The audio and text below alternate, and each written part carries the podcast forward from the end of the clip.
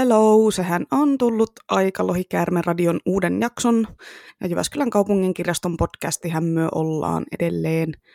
Ja uuden vuoden 2023 kunniaksi onkin tarjolla jotain spessua, nimittäin Lohari-radion alkuperäinen jäsen, eli mun OK-podcastaja ja kumppani Tomi on tehnyt paluun yhden jakson ajaksi tänne studioon. Minun eli Innan seuraksi jee.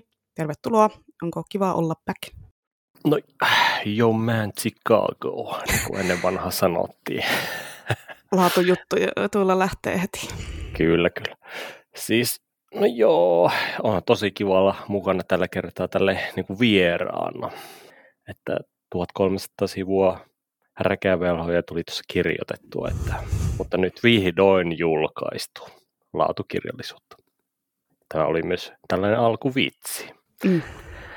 Mutta hei, olisi pitänyt sanoa silloin joskus aikoinaan niin kuin Arska Schwarzeneggeri, että I'll be back, niin nyt olisi voinut sanoa, että it's good to be back. Mutta ihan mukavaa tälle pitkästä aikaa. Vähän vaihtelua tälle muihin hommiin. Mutta kiire tuli perinteisen kotoisasti tässäkin prokkiksessa. Joo, eipä näistä taida ikinä selvitä ilman semmoista pientä loppuvaiheen kiirettä, mutta hyvinhän myö kerettiin ajoissa. Mutta onpahan ainakin sulle tämmöistä tuttua tuttua tavaraa, ei ole, ei ole tämä podcastaaminen muuttunut sinun ajoista miksikään. tai nyt kuulostaa ihan siltä, kun olisi ollut jotain 20 vuotta pois ja nyt sitten back vihdoin. Eikö se nyt ole aika lähellä 20 vuotta vuosi, mitä tässä nyt on? niin. Mutta nythän on siis, mä just tarkistin, että me ollaan about kolme vuotta sitten julkaistu ensimmäinen Lohikärmäradion jakso, että nyt on tämmöinen full circle tullut niin. tässä. Sekin on aika pitkä aika tällä, kun ajattelee, että joskus muinoin joskus silloin, ennen, niin. joskus silloin ennen pandemiaa, kun alettiin tekemään. Kyllä. Ai, ajat ja maailma on muuttunut siitä. Mm, kyllä. Mutta ei mitään. Ehkä 30 vuotta lisää, niin sitten voi muistella menneitä joskus eläkeikäisenä, että silloin tehtiin podcastia. Mutta niin, mennäänkö suoraan asiaan? Mennään. Tähän kuuluu tämä, mitä luet nyt-osio, vissi vieläkin. Kyllä, edelleen. Ei ole keksitty tähän mitään uutta tässä, niin, tässä niin. välissä Jonnan kanssa. No ei mitään. Minä kerron mitä Tässä on sellainen mitä syötty nyt osio tai joku muu. joka kerta. Sitten pitäisi syödä oikeasti jotain erilaista joka päivä. Mm, mitä sinulla on päälläsi nyt osio? Ei, ei, nämä, ei nämä ole ihan niin mielenkiintoisia kuin... niin, ehkä ne johonkin toiseen podcastiin kuuluu mm. sellaista. No mutta, ei mitään. Minä kerron mitä minä luen mullahan on ollut pitkän päällä semmoinen sarjakuvaa kautta manga villitys, kun on löytynyt pitkästä aikaa hyvää luettavaa. Kentaro Miura on tullut aiemminkin ollut puhetta joskus aikoinaan Berserk-sarjasta, mutta se alkaa olla nyt vihdoin mulla loppusuoralla semmoisten deluxe-ediittien kohdalla. Kohta täytyy ruveta tilalle ihan semmoisia perinteisiä pokkareita taas, jos haluaa pysyä mukana niissä uusimmissa käänteissä, mikä on vähän semmoista kuumottavaa monessakin mielessä, kun alkuperäiseltä tekijältähän tämä sarja jäi kesken, kun menehtyi sairauteen, mutta nyt jatkuu siis parhaan kaverin toimesta. Sitten lisää klassikomangaa on luvussa semmoinen kuin Lone Wolf and Cup, semmoinen oikein hyvä samurai-saris, sitten vähän Death Notea ja Titanien sotaakin pitää tarpoa sarjakuvan muodossa, kun koitin katsoa tuossa kesällä sitä anime, mutta se oli niin hiastempusta, että mennä järki lähtee. Niissä on ihan liikaa filleriä välillä. No sitten tämän lisäksi mulla on vielä kaksi semmoista ikuisuusprojektia käynnissä. David Foster Wallisin Päättymätön riemu ja Niki se Elämä esipuhe. Molemmissa riittää ihan tarpeeksi luettavaa. Semmoinen ehkä tonni tiilikivi molemmat. Joo, mä oon ne nähnyt jossain kirjastolla ja on silleen, just, just käsi yltää ympärille, että saa se hylly. Mutta ne on vähän semmoisia niin pienin suupaloin aina silloin tällä. Mutta joo, no kyllä mä jotain genrekin aina silloin tällöin tulee selailtua, mutta nyt ei oikein ollut mitään semmoista erityisen hyvää mainittavaa tällä kertaa, mutta ei se mitään, näin välillä. Mitäpä mm. itse tiedät ja luet. No minähän luen tällä hetkellä Stephen Kingin uusinta kirjaa edelleen, eri fairy Stephen King. Stephen King. Yritäpä nyt olla siellä. Okei, okay, okei. Okay. No niin, no siinähän se King yhdistelee erilaisia satujen elementtejä, elementtejä sen omaan kerrontatyyliin, niin se on aika jees. Perinte- aika perinteistä King-menoa silleen, että kun se on 700 sivun kirja, että mä oon lukenut siitä joku 250 sivua, niin sit nyt vasta alkaa tarina lähteä kunnolla käyntiin. Pitää olla aina se Kingimäinen alkupohjustus siellä. Hmm. Eli sekä tarina että mun lukeminen on edennyt vähän hitaasti, mutta no kuitenkin, mä oon ehkä maininnut jossain aiemmassakin jaksossa, että on kesken, no se on edelleen kesken, mutta nyt se sentään vähän nopeammin etenee, kun ei ole koko ajan joku toinen kirja kiilaamassa ohi. Jos mä nyt ehtisin saada se loppu ennen kuin alkaa kevään uutuuskirja nivaska pärähtää kirjastosta noudattavaksi. Tämä on se vaihe vuodesta, kun mulla on kaikki yläkoulun kirjavinkkaussetit valmiina. Kasien genrevinkkaukset pyörii koko ajan ja kirjakutsutkin oli viime viikolla, niin kerrankin on sellainen tilanne, että mun ei tarvitse niin töitä varten tai töissä lukea oikeastaan niin kuin mitään. Mä voin lukea vaan omia kirjoja. Mä en tiedä, miten mä oon itteni kanssa, kun ei tarvitse lukea yhtään nuorten kirjaa eikä YA-kirjaa, apua ennen kuin ne alkaa ne kohta ne kevään uutuudet sitten saapuu ja sitten alkaa sykli jälleen alusta, että pitää alkaa lukea niitä uusia nuorten kirjoja. Ja niin kyllä, vanha tuttu sykli, mutta rajuuksi on mennyt tilanteet kyllä sulla, kun ei kerkeä omia kirjoja lukemaan. Saat sympatiaa. Niin... Oh, kiitos, tämä on sympatia Tomilta, on niin harvinaista herkkua. ole, ole. Mutta eli tänään on sitten tosiaan luvassa kirjakerhojaksoja. Aiemmasta poiketen me valittiin tähän jaksoon vain yksi kirja puitavaksi, eikä kahta niin kuin yleensä on tähän asti tehty. Ehkä tämä on järkevän mittaisen jakson salaisuus, tai no en tiedä, katsoo tätä kässäriä, niin ei se ehkä ole. Mehän kyseltiin myös teiltä kuulijoilta ehdotuksia, että mitäs me nyt oikein luettaisiin tähän jaksoon. Ehdottomasti paras ehdotus oli Sami Kurosen sensuaalit iltasadut. No on sekin, voihan sekin olla fantasiaa tietyllä tavalla, mutta päädyttiin nyt kuitenkin niin kuin seksifantasioiden sijaan ihan tämmöistä spefifantasia lukemaan. Niin, niin. No siinä on myös tota, sellainen sivupodcastin hyvä aihe voisi olla. Mm. Mutta eiköhän me Kurosen kirjakin saa käsittelyyn vaikka sitten jonkun spessun muodossa, mikäli oikein kovaa vaadetta lyödään pöytä, että pistäkää kommenttia tulemaan, jos haluatte tämmöistä uskomatonta sisältöä. Joo, ei kun vaan Patron akkauntti pystyy ja sinne ihmisiltä rahaa, että voidaan sitten lukea Sami Kurosta ja keskustella siitä. Voi voi, en tiedä mitä siitäkin seurasi. Mutta en mä kyllä usko, että Sami pystyy mitään huonoa kontenttia toimittamaan, niin en, kyllä mä luulisin, että aika hyvää herkkua sielläkin olisi tarjolla. En ole siis sitten vielä tutustunut kirjaan kyllä. Ei kai sitä nyt vielä luet, luetaan sitten. Ja Sami Kuronen pyytää meidän vieraaksi tähän podcastiin. Se on ensi kaudelle idea. niin, niin semmoinen lohikärmi nuotio vai mitä aina se mm. pitää mm. niissä, niin Kyllä. hiilostaa oikein.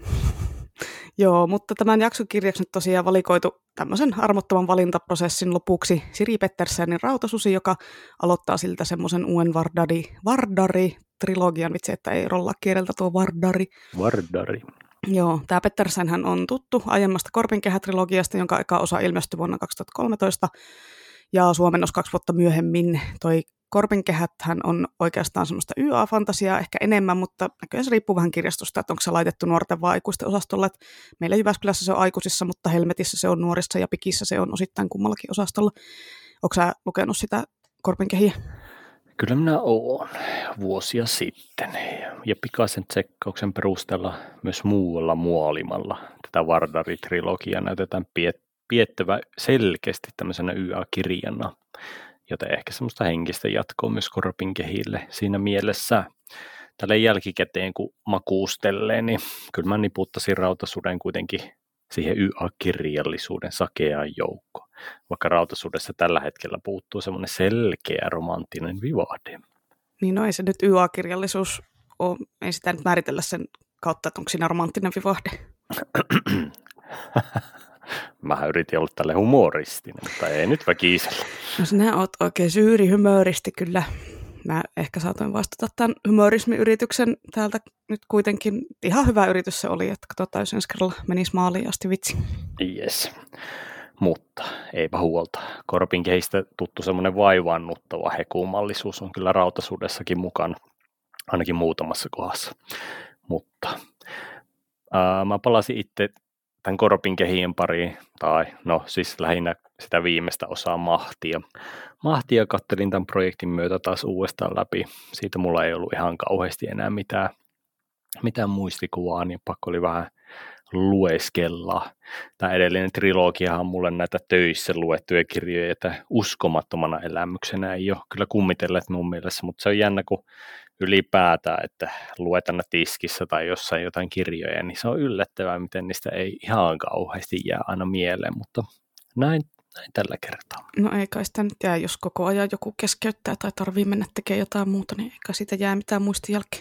Se on muuten hyvä semmoinen perinteinen vitsi, minkä voitte täräyttää aina kirjastohoitajille tai kirjastolaisille, jos näette tiskissä lukevan kirjoja, että on se mukava, että on semmoisia työpaikkoja, missä voi lukea työajalla. Mm. En ole kuullut kuin ehkä sata kertaa tämä sama vitsi. Niin, kyllä tämä on kyllä semmoinen, mitä suositellaan ehdottomasti.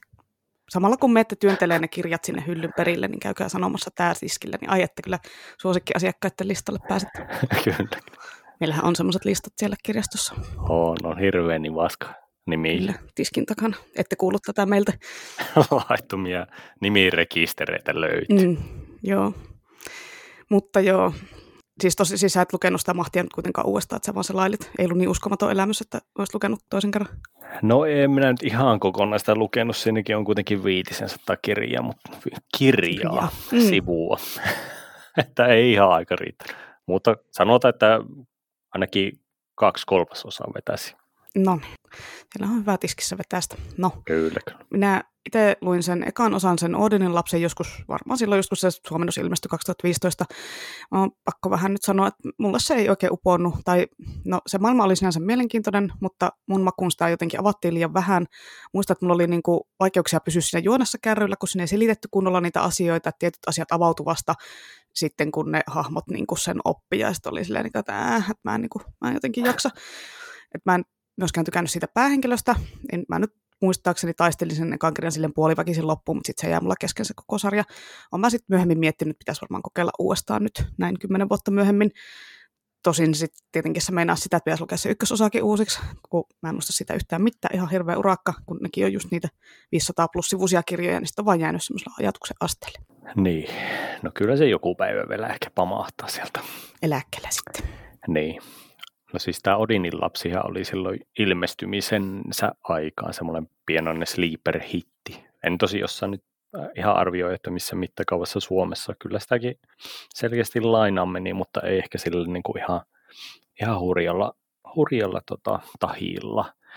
Mutta tuntuu, että ehkä se niin kuin eninpöhine ja pihine oli ehkä sitten ulkomailla kuitenkin, missä tajuttiin, että skandinaavistakin fantasiaa olemassa ja että ei hemmetti, sehän on vähän erilaista kuin tämä tavallinen perusfantasi, että vissiin se pohjoinen sellainen mytologia ja mielenmaisema vetosi sitten ulkomaiseen yleisöön hyvin. Suomalaisena tietysti on jo vähän ehkä suodattunut sitten tällaisiin asioihin, niin ne ei yllätä silleen takaa vasemmalta ehkä samalla tavalla. En tiedä. Mm, joo, mä muistan, että mä itse kiinnostuin siitä kirjasta sen takia, että se oli varmaan kuin lehtijuttu Hesarissa tai jossain, sitten siinä sanottiin, että se on ollut Norjassa niin iso hitti se kirja, että ihmiset on tatuoinut itseensä siitä kirjasta niin kuin juttuja ja kuvia. Et mun mielestä se oli joku tämmöinen kurkusta läpi tuleva korpinnokka, oli siinä joku juttu ja se oli kuuma tatska-aihe. Eikös siitä, sen, sulla, sullahan on vielä kaulassa tilaa, että siitä, siitä Tomillekin seuraava kuva. Niin, korpinnokka omaan kurukkuun. Kyllä, sinne jo kaulapissi on valmiiksi suunniteltu. Oikein, oikein kiva. Joo, ja se sopii niiden susien kanssa, kato vielä hyvin temaattisesti. niin, totta. Ei kun Oikein vaan hyvä. aikaa varailemaan. Että vai otetaanko molemmat tämmöinen tiimitatska? otetaan, otetaan, jos työ on teidän sponssa kai se nyt sponssaa. Siis, ja työajalla otetaan tietenkin ja tehdään kuumaa kontenttia kirjaston someen tästä tatskareissusta. No todellakin. Ja näistä vaan pidetään ihan niin kuin itsestään ylläpidetään niin kuin kirjastolaitoksen hyvää mainetta tämmöisillä hyvillä tempauksilla. Mm. Mutta joo, siis Pettersenin kirjoitustyyli on saanut kovasti ihailua osakseen ja täytyy sanoa, että kyllä se Siiri kirjoittelee hyvin semmoista selkeästi ja sujuvasti. Että siinä tekstissä on ehkä jotain semmoista samankaltaista karun kaunista yksinkertaisuutta kuin tunturi purossa, joka liplattelee jossain erämaiden keskellä. Ja ihan Jorma Uotiselta tuntuu, kun pistää tuommoisia lauset. Mutta kun mainitsit tuo, että ei oikein niin kuin asioita ole selitetty sun mielestä tarpeeksi, niin eikä sama on jäänyt mieleen itselläkin ja erityisesti sen mahdin suhteen, just mikä tietysti on aina se, että jos taikuus, taikuus joka on siis näidenkin kirjojen maailman se taikuus, niin jos ei taikuus toimi, niin tämä on liian jotenkin epämääräinen, niin sitten se jää hyvin mieleen. Mutta se mahti toimii mun mielestä vähän niin kuin Star Warsin se force, eli kukka ei oikein tunnu tietämään sitä oikeaa lorea, mutta tähän varmaan palataan pikkusen myöhemmin. Joo, tämä Rautasusihan tosiaan sijoittuu samaan fantasiauniversumiin kuin se Korpinkehät, mutta on kuitenkin sitten siitä erillinen teos, että varmaan sitten ne, jotka on lukenut sen aiemman sarjan, niin huomaa viittaukset ja yhtäläisyydet, mutta mulla itsellä ei ole esimerkiksi hajuakaan, että sijoittuuko nämä kirjat niin tapahtumapaikkojen tai ajankohdan tai jonkun suhteen millä tavalla toisinsa nähen, että tapahtuuko nämä niin peräkkäin vai onko satoja vuosia välissä ja tuhansia kilsoja, mutta ei mulle tullut lukiessa semmoista oloa, että mä niin missaisin jotain olennaista sillä, että mä en ole lukenut sitä Korpinkehiä.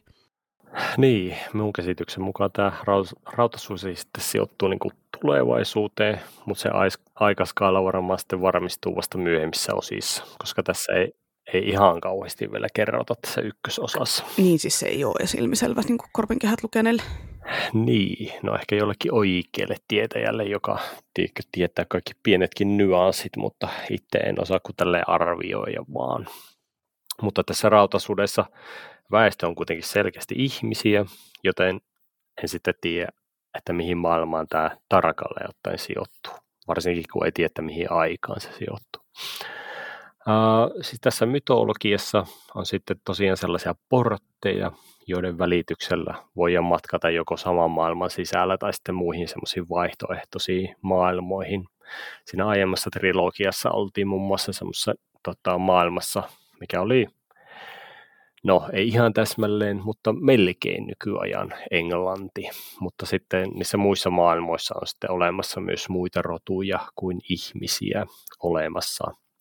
Ja ehkä tämä rautasuden maailma on kuitenkin sitten ehkä erillinen maailma, tai sitten mä mietin, että se on voinut olla jonkun kataklysmin jälkeinen todellisuus sitten jostain toista maailmasta tai menneisyys tai jotain, koska tästä maailmasta se mahti on sitten jostain syystä ainakin hetkellisesti kadonnut, mutta koska tämä höpötys tuntuu sekaavalta ilman mitään kunnollista kontekstia, niin ehkä pieni semmoinen juoni alustus olisi tarpeen. Että ole hyvä. Joo, voitaisiin kyllä tosiaan kertoa, että mistä tämä kirja kertoo ja mistä koko hommassa on kyse. Ja tässähän ollaan tämmöisen skandinaavishenkisen mytologiahomman ja fantasiamaailman kanssa tekemisissä vaikka ainakin tässä kirjassa kaikki myytit ja jumalat ja tämmöiset on ihan keksittyjä. Mä en muista, oliko siinä aiemmassa sarjassa mitään yhteyksiä meidän maailman oikeisiin mytologioihin muuta kuin toi Oodin-sana, joka on, niin on varmaan kaikille tuttu ukkeliselta skandinaavisista jumaltaruista. Joo, ja vaikka semmoista skandihenkisyydestä on tosiaan kyse, niin se aiempi trilogia ei varsinaisesti pohjautunut millään tavalla, tai ehkä se on huono termi, mutta ei siis tarkkaan ottaen mihinkään viikinkimytologioihin, vaan lähinnä sitten ammensi sieltä jotain semmoisia teemoja ja varsinkin paikan nimiä ja muuta nimistöä. Ehkä pahiksissa varsinkin on otettu sitten eniten vaikutteita semmoista draugureista ja valraaveneista, just epäkuolemaan ja vereen liittyen. Mistäkä? No siis kaikki normotkinhan tietää jo tähän mennessä, jotka on sattuneet esim. Skyriimiä pelaamaan, että Draugorit on sellaisia epäkuolleita zombimaisen vampyyrimaisia ruumisolentoja, jotka kaipaa sitten verta ja lihaa. Ja valraavenit on taas korppeja, jotka riistää kohteeltaan verta. Oh. Mutta siis nämä on tämmöisiä lähimpiä pohjoisia vertauksia vampyyreille. No ookke tämä selvä, kun itse en tota Skyrimia tunne lukuun ottamatta niitä pelin aloituskohtauksesta tehtyjä meemejä, niin hyvä, että nyt selitit tällekin normolle, että mikä on homman nimi. No niin, ole hyvä. Ja oliko tämä nyt sitä, että setämies selittää vai miten? Ei se ollut, kun mä pyysin sua selittämään, että jos sä selität silleen kysymättä, niin sit se on. Mutta tämä, tämä ei ollut sitä selitystä, ei huolta, et sortunut semmoiseen perisyntiin. Okei, okay, ihkua. Mutta voihan se Pettersenillä olla esim. sellainen ajatus sitten taustalla kuitenkin, että kirjassa esiintyvässä meidän maailmassa niin sanotusti tämä skandimytologia on voinut olla siis ihan tämmöistä todellista historiaa ja sitten ajan myötä maailmasta on vaan kadonnut se mahti niin sanotusti. Vähän niin kuin meidän maailmasta oikeasti. Ja mistä maailmasta me nyt puhutaankaan? Hmm, todellisuus sekoittuu. Ufot laskeutuvat. On X-Filesin aika. No niin, Tulepas takas sieltä X-Filesista. Joo, tässä vaiheessa vielä ennen juonikuvausta annetaan perinteinen spoilerivaroitus. Eli jos et ole lukenut rautasutta, etkä halua tietää juonesta yhtään mitään, niin pistä jakso pauselle ja käy lukemassa äkkiä ja jatka vasta sitten. Me aiotaan tässä jaksossa puhua kirjan tapahtumista ja henkilöistä ja juonesta vähän sille random järkässä, niin sitten on hankala joka välissä heitellä jotain spoilerivaroituksia.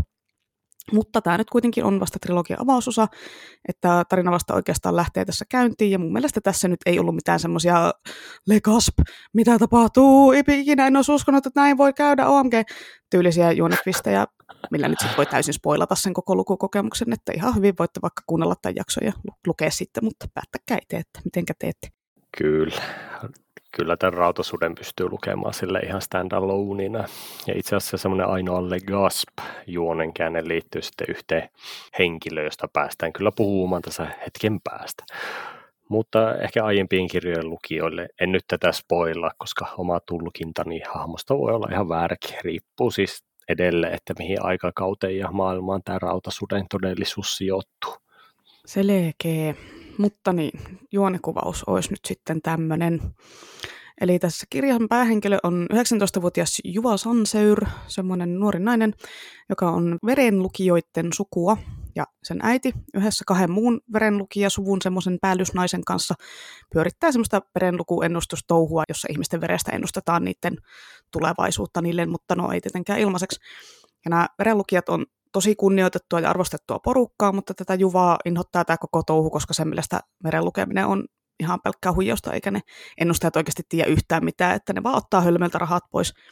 Et Juva itse ansaitsee elantonsa sudenmetsästäjänä, koska suden verellä on jonkinlaisia taikavoimia tässä maailmassa, ja sillä verellä voidaan pyörittää sellaisia portteja, minkä kautta pystyy teleporttaamaan vastaavin portteihin eri puolille maailmaa, ja näin.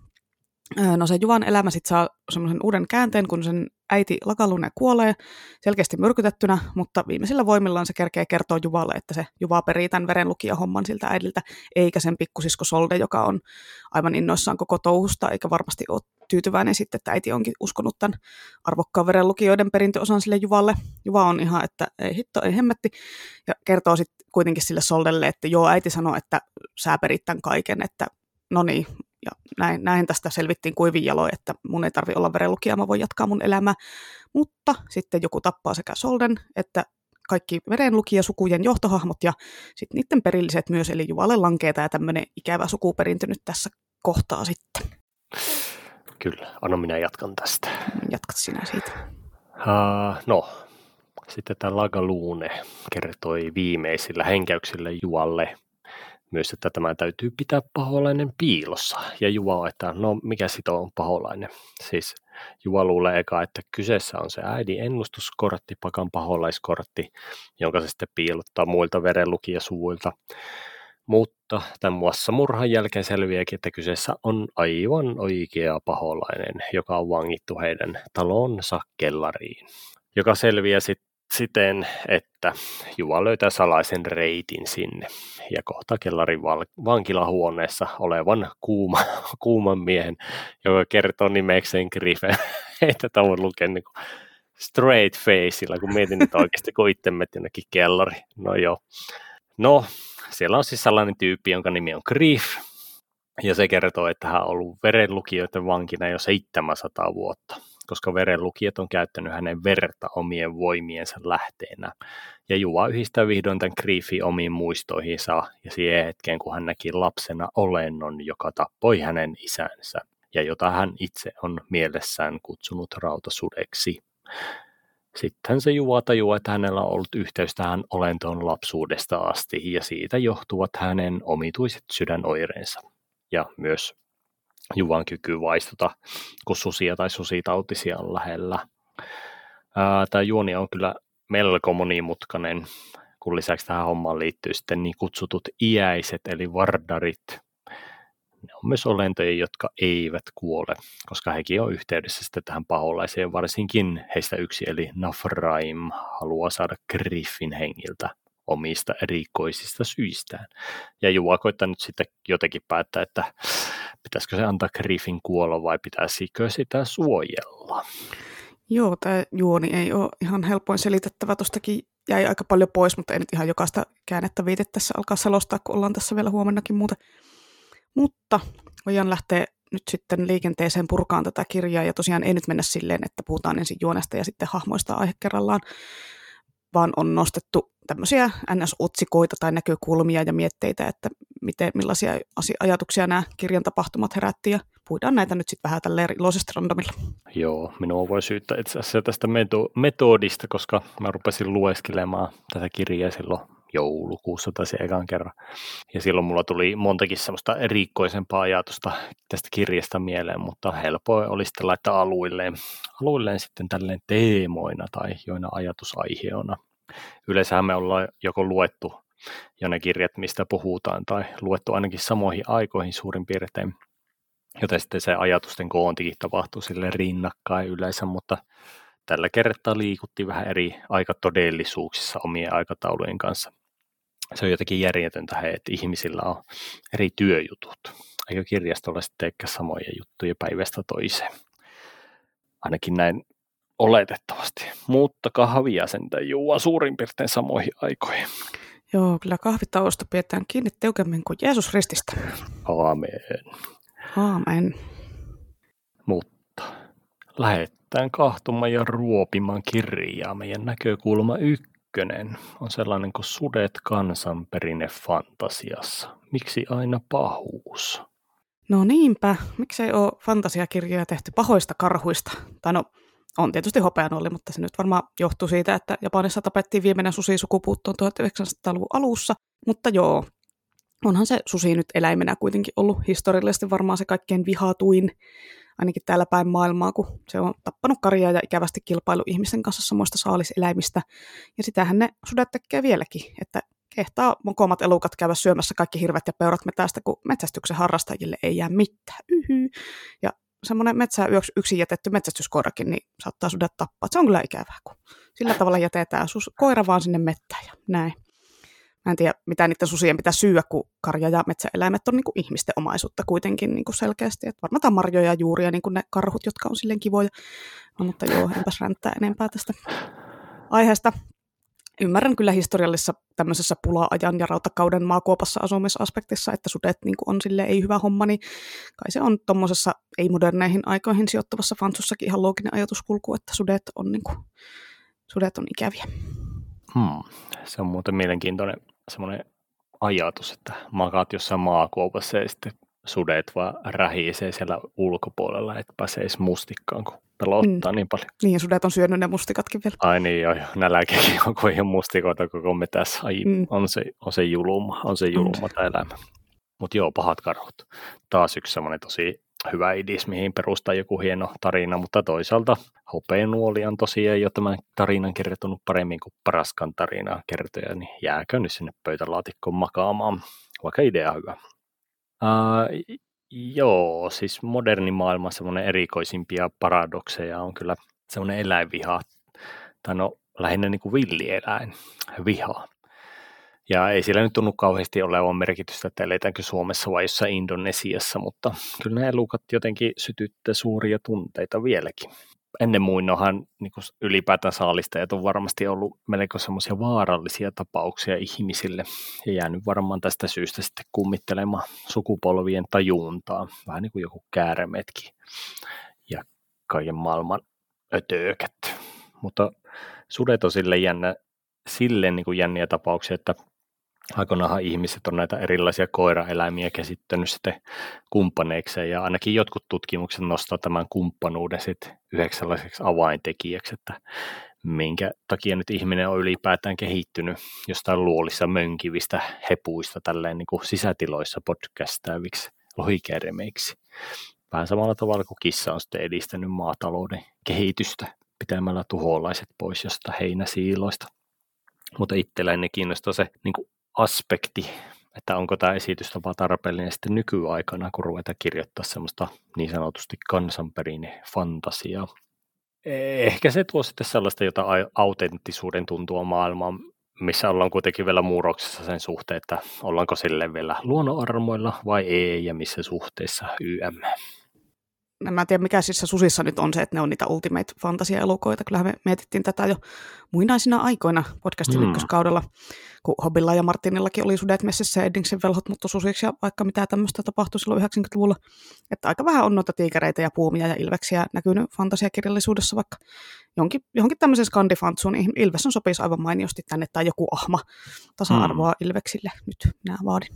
Ai vitsi, semmoinen kirja olisi muuten hyvä, missä ratsastettaisiin ahmoilla, mutta ne olisi toki vähän niin kuin isompia. Tiedätkö, taisteluahmoja. Tai no siitä jotain. nyt vaan taas kirjoittamaan. Ja velhot on valmis, niin taisteluahmat on Kyllä.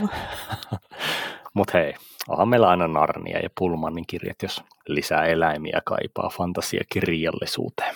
Joo, ihan totta. Mä olisin itse kyllä kaivannut enemmän tämän sudenmetsästyksen avaamista tässä kirjassa, kun se oli vaan siinä alussa sellainen pätkä, ja sitten koko eläimet käytännössä unohdettiin, paitsi se Brodmarin susi, se Scar oli siinä kirjassa mukana, mutta aika pienessä mm. roolissa, mutta silläkin sitten oli niin kuin lemmikkinä sellainen vihattu eläin, mutta sitten se oli niin kuin ok kuitenkin olla sillä, mutta muilla ei, en mä tiedä, se oli vähän hämmentävä. Et luulisin, jos sitä sudenverta niin tarvii johonkin porttien liikutteluun, niin paikalliset susilaumat olisi aika lailla tapettu jo aika tehokkaasti, että olisi niin koko eläin kohta sukupuuton partaalla. Varsinkin kun rupesin katsoa tuota karttaa, että eikö tämä meistä ollut niin saari, että ei kai sinne nyt koko ajan jotain uusia susia mereen halki, että mistä niitä susia tuli sinne? Joo, mä oon samaa mieltä. Olisin kyllä lukenut ihan enemmänkin susista ja sitä metsästyskulttuureista, mutta, mutta iso mutta. Siis tämä tarina, Kaarihan sitten loppui lopulta vähän niin kuin lässähtää, niin kuin säkin jo mainitsit, kun paljastuu sitten lopulta, että mikä, mikä niiden susien metsästyksen yhteys niihin portteihin tai ylipäätään sitten siihen koko kokonaisuuteen on. Tämä tarinan virallinen selitys on se, että ne portit rupes vaatimaan lisää ja lisää verta, mistä päästäänkin hyvin seuraavaan aiheeseen, mutta vasta kohta. Nimittäin tuo susimäärä on ehkä sellainen tarina-aukko, mihin kiinnittää välttämättä huomiota josta, jossain kohdassa juurikin noista sinun mainitsemista syistä, että mistä niitä riittää oikeasti niitä susia vuosisatoja ajaksi ja mistä ne ylipäätään tulee, koska kirjan karttojen mukaan maa-alueet on selkeästi toisista erillä olevia saaria. Ehkä siellä on niitä siltoja, joita pitkin ne tulevat tai matkustaa jollain laivalla. Uutisissa on tosiaan aina niitä juttuja välillä, että eläimet matkustaa busseilla YM1, niin no miksei sudetkin siis pysty sillä niin kuin migraatioon laivojen välityksellä. Joo, mä kattelin vähän tarkemmin tuota kirjan karttaa. Siinä on se isomman mantereen ja tämän saaren välillä tai tämän toisen mantereen välillä joku sellainen niin kuin pitkä silta, olisiko se vähän niin kuin Sturepeltin silta Ruotsin ja Tanskan välillä, niin mm. kyllä siinä nyt voi sudet sitä pitkin jolkotella ongelmitta, että ihmiset on silleen, näkee sillalla sudeissa, että joo, tänne vaan tulkaa, tulkaa, saadaan hyvää polttoainetta meidän portaaleihin teistä. Niin, sen tanskalaisen siltasarja vitosseasoni muuten confirmed naklaviin. Saako Noren selvittäisi tämänkin mysteeri helposti ja ajeli sitten Borsella takaisin porottiin vai? Ai että nyt on kyllä niin mahtava idea. Toivottavasti, toivottavasti tämä tapahtuu, että Siri Pettersen ja Silta-sarja tekee kyllä. yhteistyötä. Tämä olisi tämmöistä no, niin kuin, mitä skandinaavista tämmöistä yhteistyötä vielä. Joo, semmoinen kunnon crossover. Mm.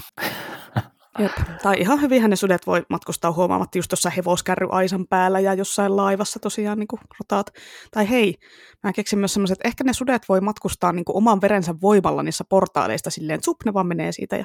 Mm, kyllä. Siis tämän kirjan lore ratkesi tässä. Me ei tarvitse lukea niitä seuraavia kirjoja.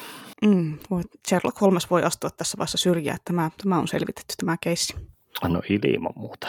Tiedätkö muuten kuka on fantasiamaailmoiden Sherlock Holmes? No, ei, ei ole varmaan Neil Gaiman tai Keanu Reeves nyt tässä oikein vastaus. Warlock Holmes.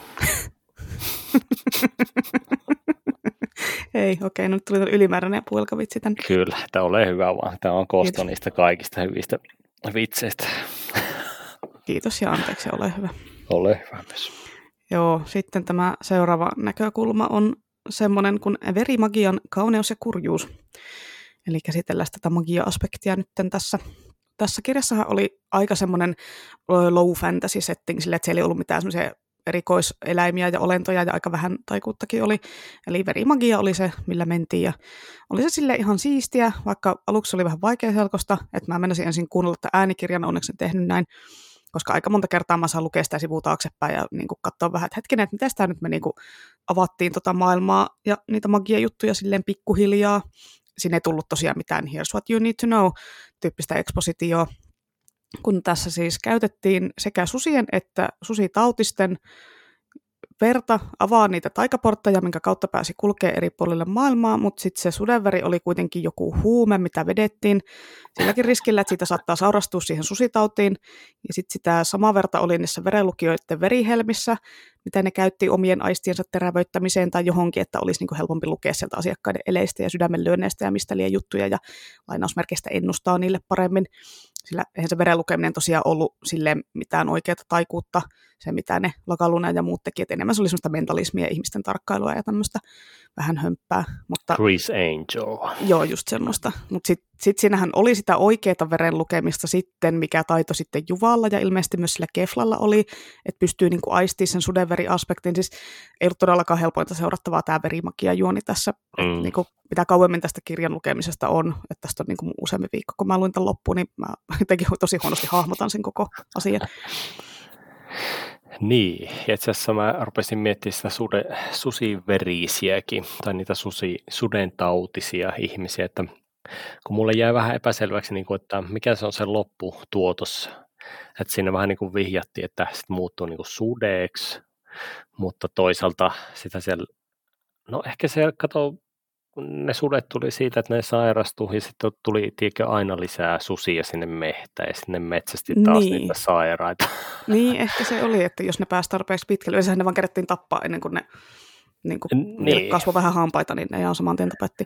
Kyllä, mutta kun siinä ei sille var- varmistettu sitä, että tulisi niitä susia, vai sitten vähän niin kuin sille ennen vanhaa oli tiedätkö, näitä ihmissusia, jotka mm. niin kuin oli omasta mielestä ihmissusi ja rähis jossain yöllä ja sitten heräsi aamulla ja Aa, minä olin ihmissusi, mutta siis se on vaan niin kuin ihmisenä jossain riehunut. Että... Kyllä, minäkin olen joskus herännyt tolleen, että tullut rähistyä yöllä ja olin ihmissusi. niin, kukapa ei. Niin, tota, mutta siis niin kuin, että mikä se oli sitten se susitautisuuden, no to, toki ne sekoos jotenkin ja sitten niistä tuli mm. yhteiskunnalle ongelma, mutta anyways, no Ehkä se oli tämä se, että niitä susia riittää sitten for real. Mutta siis joo, tässähän tosiaan oli silleen niin just kahdenlaista verimakia versiota, eli just noiden porttien ruokkiminen sillä verellä, jonka vaikutus oli nyt sitten ajan mittaan vähentynyt. Ja tästä johtuen nämä aiemmin mainitut vardarit, eli jotkut semivampyyrit, sitten joutuu vähän tehostamaan tätä susitautisten tartuntamäärää. Tämä sudenveren huumehomma taas liittyy sitten siihen griffiin, jonka verellä on erikoisia vaikutuksia. Muun muassa aiheuttaa kuolemattomuutta täydellisissä olosuhteissa. Eli onko tämä nyt sitten semmoista niin oikeaa veritaikuutta vai sitten vaan veren välityksellä siirtyvää taikaa, niin ota ja tiiä sitten. Itse on semmoisen perinteisen verimakia iso ystävä kyllä ihan semmoisena taikasysteeminä, missä siis uhrataan vaikka omaa verta ja saadaan tilalle jotain, koska sitten se on sellainen simppelin selkeä systeemi, millä on myös selvä semmoinen vaikutus käyttäjänsä. Mahti on sidottu vereen, eikä sitä ole loppumattomasti, mutta toisaalta jos on taas valmis uhraamaan niin sanotusti kaiken, niin verimakia on silloin kohtuullisen voimakasta taikuutta. Mutta sillä on tietysti semmoinen lopullinen vaikutus, kun saattaa kuolla vaikka. Öö, taikasysteemissä kyllä itseä monesti häristää eniten just se, että se ei oikein kuluta käyttäjänsä mitenkään. Fantasikirjassa vaan heitellään tulipalloja sinne tänne ja, tai otetaan mahtia jostain eetteristä tai jotain vastaavaa, mutta jos sulla on skillit tehdä sitä, oot joku taikuri, niin sit voi tehdä sitä lähes niin kuin rajattomasti ja vaivattomasti. Ehkä täytyy nukkua yö yli tai jotain. Mutta siis tämä kirjan verimakian kauneus on ehkä just tuossa semmoisessa low fantasyssä, eli se sitoutuu hyvin siihen semmoiseen yksinkertaisen maailman kontekstiin. Hassultahan se kyllä tuntuisikin, että tuossa maailmassa tajottaisikin yhtä äkkiä sille jotain vitsi ilotulituksia ja tulimyrskyjä. Joo, ei se kyllä sinne sopisi. Ja kyllähän nyt siis hyvän taikasysteemin pitäisi aina kuluttaa jotain, että joko sen käyttäjän fyysisiä tai henkisiä resursseja tai sitten jotain taikaesineitä, komponentteja, jotain tämmöisiä. Ollaan me tästäkin puhuttu jossain aiemmassa jaksossa. Mm. Et monestihan kun on joku tämmöinen verimakia juttu, niin sitten on vähän silleen, että veri kun veri käy, että sen ei tarvitse se taian käyttäjän omaa verta olla, että sitten niin kuin voi laittaa tämmöisen pahan velho, joka uhraa muita ihmisiä loitsujensa komponenteiksi niin. eikä omaa itteensä ollenkaan, että se voi olla semmoinen juonijuttu siellä. Toi Mahdin konsepti ei mulle silleen taikasysteeminä tämän kirjan perusteella auennut, niin mä en tiedä, tuoko se sitten jotain erilaista taikuutta sitten messiin myöhemmin, että se nyt jää sitten varmaan nähtäväksi. Kyllä, kyllä, mutta sitten meidän seuraava näkökulma oli sellainen kuin, että olen muodonmuuttaja, murratkaa minut. Nämä on tämmöisiä raflavia otsikoita näköjään mm. mulla ollut. Mutta siis käytännössä siis poikkeamat valtaväestöstä on yhtä kuin pahuus. Tähänkin voisi vaikka kysymysmerkin pistää perään, jos haluaisi. Niin, no kyllähän se aika monesti menee silleen, mutta se nyt on tietysti Spefin semmoisia perusjuttuja, että on joku porukka, joka salailee olemassaolonsa, kuten tässä nämä Vardarit. Mä itse tosin rupesin miettimään, kun tämä koko kirjan nimi ja alkuasetelmahan niin kun oli aluksi sellainen hyvin ihmissusimyyttivibainen, että se nimikin on rautasusi ja siinä metsästetään susia ja puhutaan susitautisista, jotka jossain vaiheessa niin kuin taudin edetessä alkaa tappaa porukkaa niiden hampaat terävöityy ja ne muuttuu niin kuin hirviöiksi, jolla ei ole enää kontrollia itsestään ja ehkä sitten muuttuu susiksi, jos ne pääsee tarpeeksi pitkälle, mutta yleensä ne tässä vaiheessa sitten jo alkoi tappaa porukkaa silleen, että ne tapettiin pois. Mutta sitten kun sitä kirjaa luki pidemmälle, ja varsinkin kun siinä vaiheessa, kun se Griff astuu sinne kuvioon, niin siis tästähän tuli ihan selkeä vampyyritarina. Mm. Joo, ja siis tähän saakka kun on lukenut, niin niitä vardareita on ehkä niin kuin epäilyvampyyreiksi, koska veri ja verikirous, mutta vähän sille avoimesti vihjailtu vasta ehkäpä. Niin lukijalle vihjailtu. Joo. Joo, kun itse en ajatellut sitä sillä tavalla, että oo, olento, joka elää ikuisesti, sen on oltava vampyyri, koska fantasiakirjassa se nyt voi olla jotain muuta. Mä vasta siinä, kun se Griff tuli siihen, rupesin tosiaan miettimään tätä. Mutta niin, ne vardarit, eli iäiset, on semmoisia tyyppejä, jotka elää ikuisesti siitä hetkestä alkaen, kun ne muuttuu vardareiksi, ja niiden pitää niin kuin hioa piiloon tai jollain hammasproteesihärpäkkeellä kätkeen niiden terävöityneet kulmahampaat, koska sekin on niin kuin niillä semmoinen merkki, ja sitten pitää vaihella asuinpaikkoja tietyin väliajoin, että porukka ympärillä ei huomaa, että hei, noi tyypit ei muuten vanhene, ja sitten niitä Vardarien voimat on alun perin lähtöisin NS-paholaiselta, jonka tappamisella sitten koko hommalle voidaan laittaa piste. Eli sitten kun, jos se paholainen kuolee, niin sitten ne kaikki Vardaritkin häviää tai jotain. Just niin kuin vampyyriloressa monesti on, että se, niin kuin se päävampyyri tapetaan, niin kaikki, jotka jotka se on muuttanut vampyyreiksi, ne sitten kuolee tai tämmöisiä. Ja sitten kun mm. sen paholaistyypin nimi on vielä Griff, joka on vähän niin kuin Grave, joka niin kuin tarkoittaa norjaksi Graveä, et hyvin vahvat tämmöiset Dracula-vipaat tuli minulle kyllä nyt sitten tästä. Ja eihän tämä nyt tosiaan ole mikään susikirja, tämä on vampyyrikirja, jossa vaan sitten suutetaan susia ja ihmissusia kaikesta pahasta ja vampyyrit vaan siellä mellestä. Niin kyllä. Haluaisin myös nähdä ne niin kuin hammasproteesit tai mitkä tuossa maailmassa semmoista jostain puusta tehty. Ei varmaan huomaa jotain heppuja, vaan jolla on semmoista niin uskomattoman hienot tekohampat. Jos, niin, no, jos ne elää ikuisesti, niin kai niillä on aikaa niin kuin hio hioja ja tota, niillä on paljon rahaa, niin ne voi ostaa hienoja niin kuin jostain eläimen luusta tehtyjä semmoisia normihammasproteeseja ja tämmöisiä. Kyllä, kyllä. Joo, ja sittenhän siinä oli just tämä, kun siinä tarkistettiin aina porteilla ihmisten hampaita, mm. että heiluuko kulmahampaat tai jotain, mistä tuli ihan semmoinen niin kuin koronapassi Jep. meno silleen, että portilla tarkistetaan, että ootko ihminen vai ootko joku muu, niin vähän semmoinen mm. Sinne vartijat on silleen, että hei, että hän on heiluko sillä kulmaa. Ei heilu, tällä jäbällä heiluu kaikki hampat. mikäs, mikäs tää on sitten? No joo. Mm. En tiedä. Ehkä, ehkä se ei ole niin koominen siinä maailmassa. Mm. Mut joo, mutta tottahan se on, että susipainotteisuudesta huolimatta tässä on kyllä hyvin huomattavat semmoista vampyyri, vampyyrivivaat ja jossain kohdassa jopa semmoista Twilight-meininkiä ehkä. Missä sä näet Twilight-meininkiä? Tietenkin angstaileva naispäähenkilö ja sitten semmoinen kuumis paholaistyyppi, niin tietenkin ymmärrän, että tulee semmoisia viboja. No joo, ja varsinkin Juva ja sinne Griffin semmoisessa välissä oikein vaivannuttavassa vetovoimassa, mutta toisaalta äh, se Griffin erikoisominaisuus liittyy taas siihen, että hän pystyy ottamaan susimaisen muodon. Ja tämä taas viittaa vähän edellisiin kirjoihin, koska sitten tältä jäbältä löytyy myös maidonvalkeat silmät, jotka oli sitten korpinkehän umpiireille. Ne oli vähän semmoisia epäkuolleita heppuja ja vampyyreitä, niin tuttu ominaisuus, mutta sitten ukolla on myös semmoiset mustat silmät, eli jonkinlainen hyperidihäiskä on selkeästi minun tulkinnan mukaan kyseessä.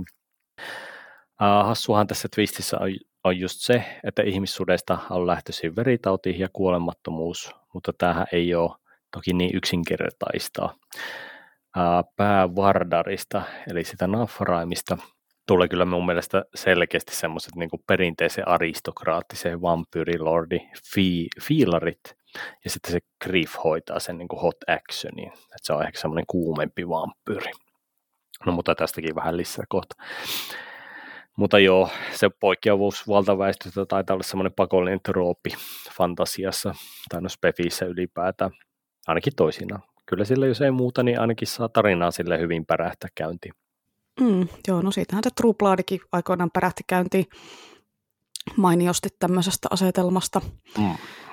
Mutta tästä tämmöisen poikkeavan porukan tappamisesta ja vainoamisesta vielä semmoinen ajatus herästä. Silleen kyllähän se ymmärtää että niitä vainotaan ja tapetaan. Että onhan se nyt vähän ikävä, jos kaupungissa pyörii porukka, joilla kasvaa torahampaat, jotka ei sitten voi sitä tappamisen himoaan hillitä.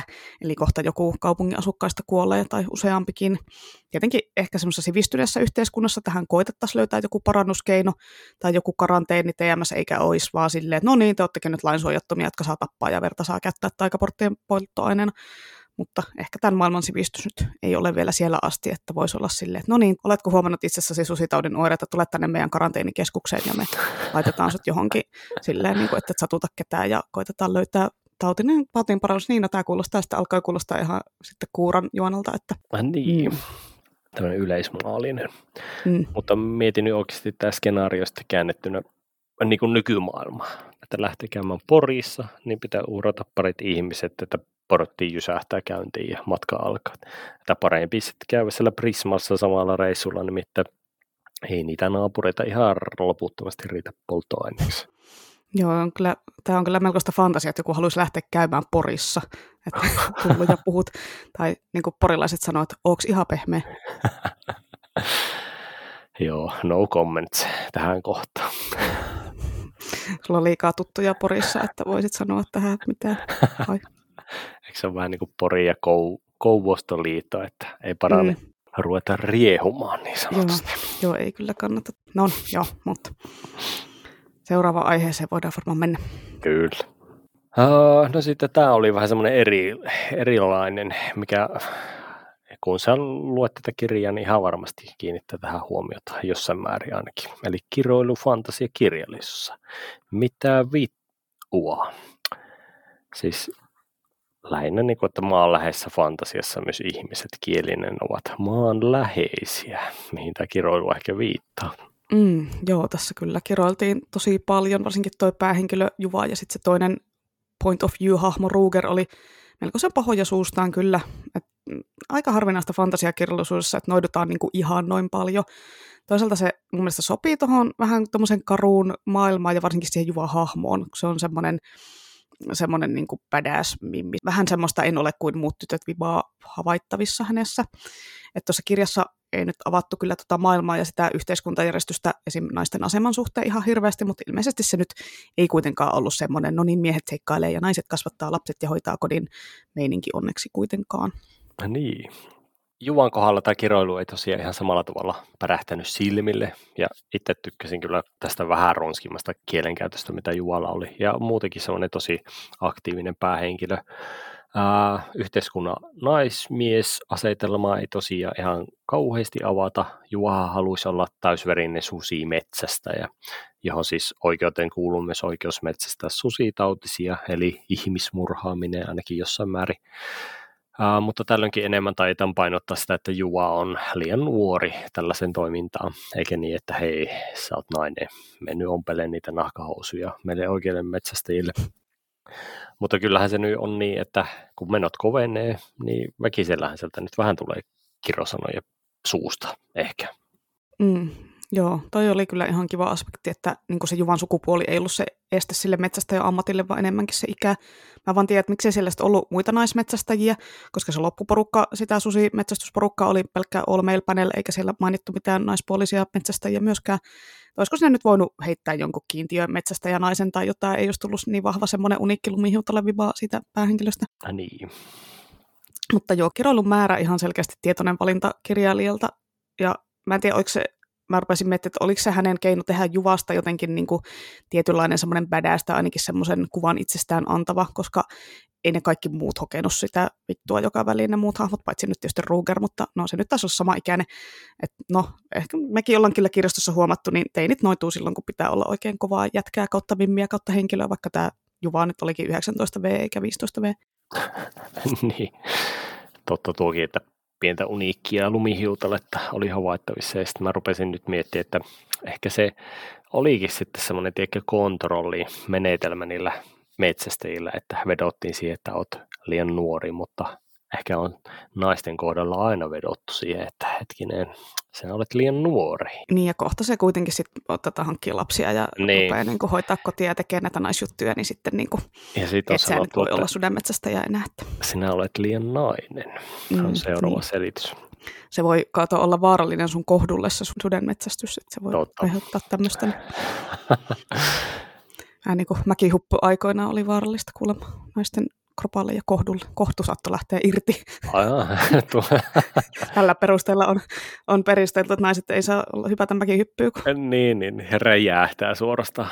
Niin, kohtu tärähtää irti. Joo, no on se vaarallista kyllä. Mm. Sen takia minäkään en ole mäkihyppyä koska runnon harrastaa. No hyvä, hyvä, että et ole, koska kuulostaa todella vaaralliselta. Mm. Näin se on. Elämä on vaarallista. Mm. Kyllä. Mutta siis tälle aikuisenahan se on hassu ilmiö, että kiroilu on sitten jotenkin sen merkki, että hei, mä oon koempi heppu kuin muut mun ympärillä. No, tietysti liittyy siihen, että teinien normien rikkomisen into ja sitten se rajojen testailu, mikä tietysti luonnollisesti kuuluu vähän niin kuin se ikäisten käytökseen jossain määrin. Äh, kirosanojen takanahan on siis ihan oikein semmoinen lore myös meidän oikeassa maailmassa. Eli ennen muinoin kiroukset on ollut ihan vakava asia, eikä niitä ole päästelty sitten ilmoille ihan kevyin seurauksiin, tai varsinkin kenen tahansa suusta. Siitä ne ehkä ne normitkin muodostuu. Öö, no, kirouksien laimeneminen tämmöiseksi sanakulttuurin muodoksi on tietty ihan normaali, tämmöinen joku sosiaalievoluution tuotos. Kukaan nyt niin ylipäätään mihinkään kirouksiin nykyaikana uskoo. Mutta että tekeekö se kiroilu sitten teinistä tai kirjan päähenkilöstä enemmän badassin, niin se on sitten ehkä jokaisen oma, oma päätös. Itellä on ehkä semmoinen viilis tästä jutusta, että ei kauheasti. Hmm, kyllä se tosiaan se kiroilu mun mielestä sopii tähän kuitenkin just noihin hahmoihin, niin kuin sanoit, että ei se särähtänyt itselle niin kuin korvaan sen alun jälkeen, vaikka en ole tosiaan tottunut tämmöiseen tämmöiseen kiroiluun fantasiakirjossa. Voisin kuvitella tietysti, että jossain muussakin tämmöisessä Grimdark Fantsussa voisi olla samantyylistä kielenkäyttöä. Oletko, sä törmännyt muissa fantsukirjoissa?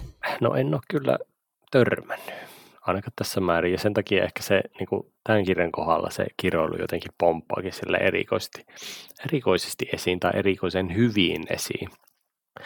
Siis just tämmöinen niin perinteinen kiroilu, eikä edes mitään semmoisia hienoja tai jotain omituisia kirosanoja. Mutta ehkä se on sitten se tasapaino ja käyttötapa.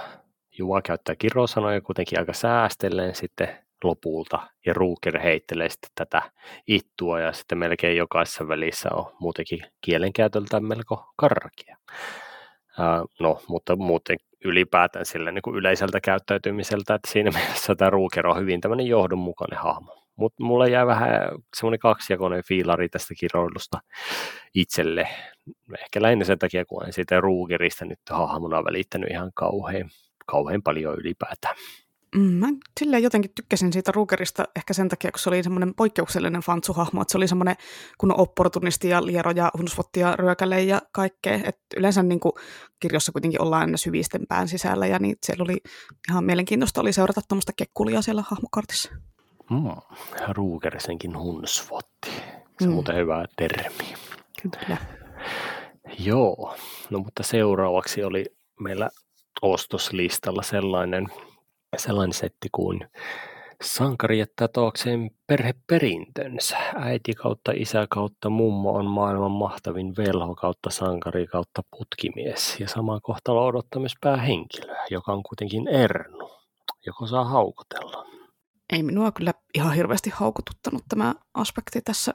Kyllähän se nyt vähän kuuluu fantasiakirjallisuuteen, että päähenkilö on jollain tapaa erilainen, että joko sillä on ne taikavoimat ja muilla ei, tai sitten siltä puuttuu ne taikavoimat ja muilla on, tai sitten se on jotenkin suvun musta lammas, minkä pitää todistaa itsensä perheelleen, tai sitten just tämä, että halutaan pyristellä siitä suvun perinteestä tai tehtävästä josta, tai tämmöisestä eroon. Se oli kuitenkin niin monta juoniaspektia tässä kirjassa, että toi Juvan tuommoinen alkukonflikti sen perheen kanssa, ei se noussut mulle se ihmeemmin esiin, että oho, onpas, onpas kliseistä. Se nyt ei sentään ollut kirja alussa Orpo, niin kuin suuri osa fantsusankareista, hei, on kirja alussa, myöhemminhän se on, mutta alussa ei niin, vielä ollut. Niin alussa ei ollut, mutta sitten kun on keskivaiheella, mm. niin sitten, sitten se toimii.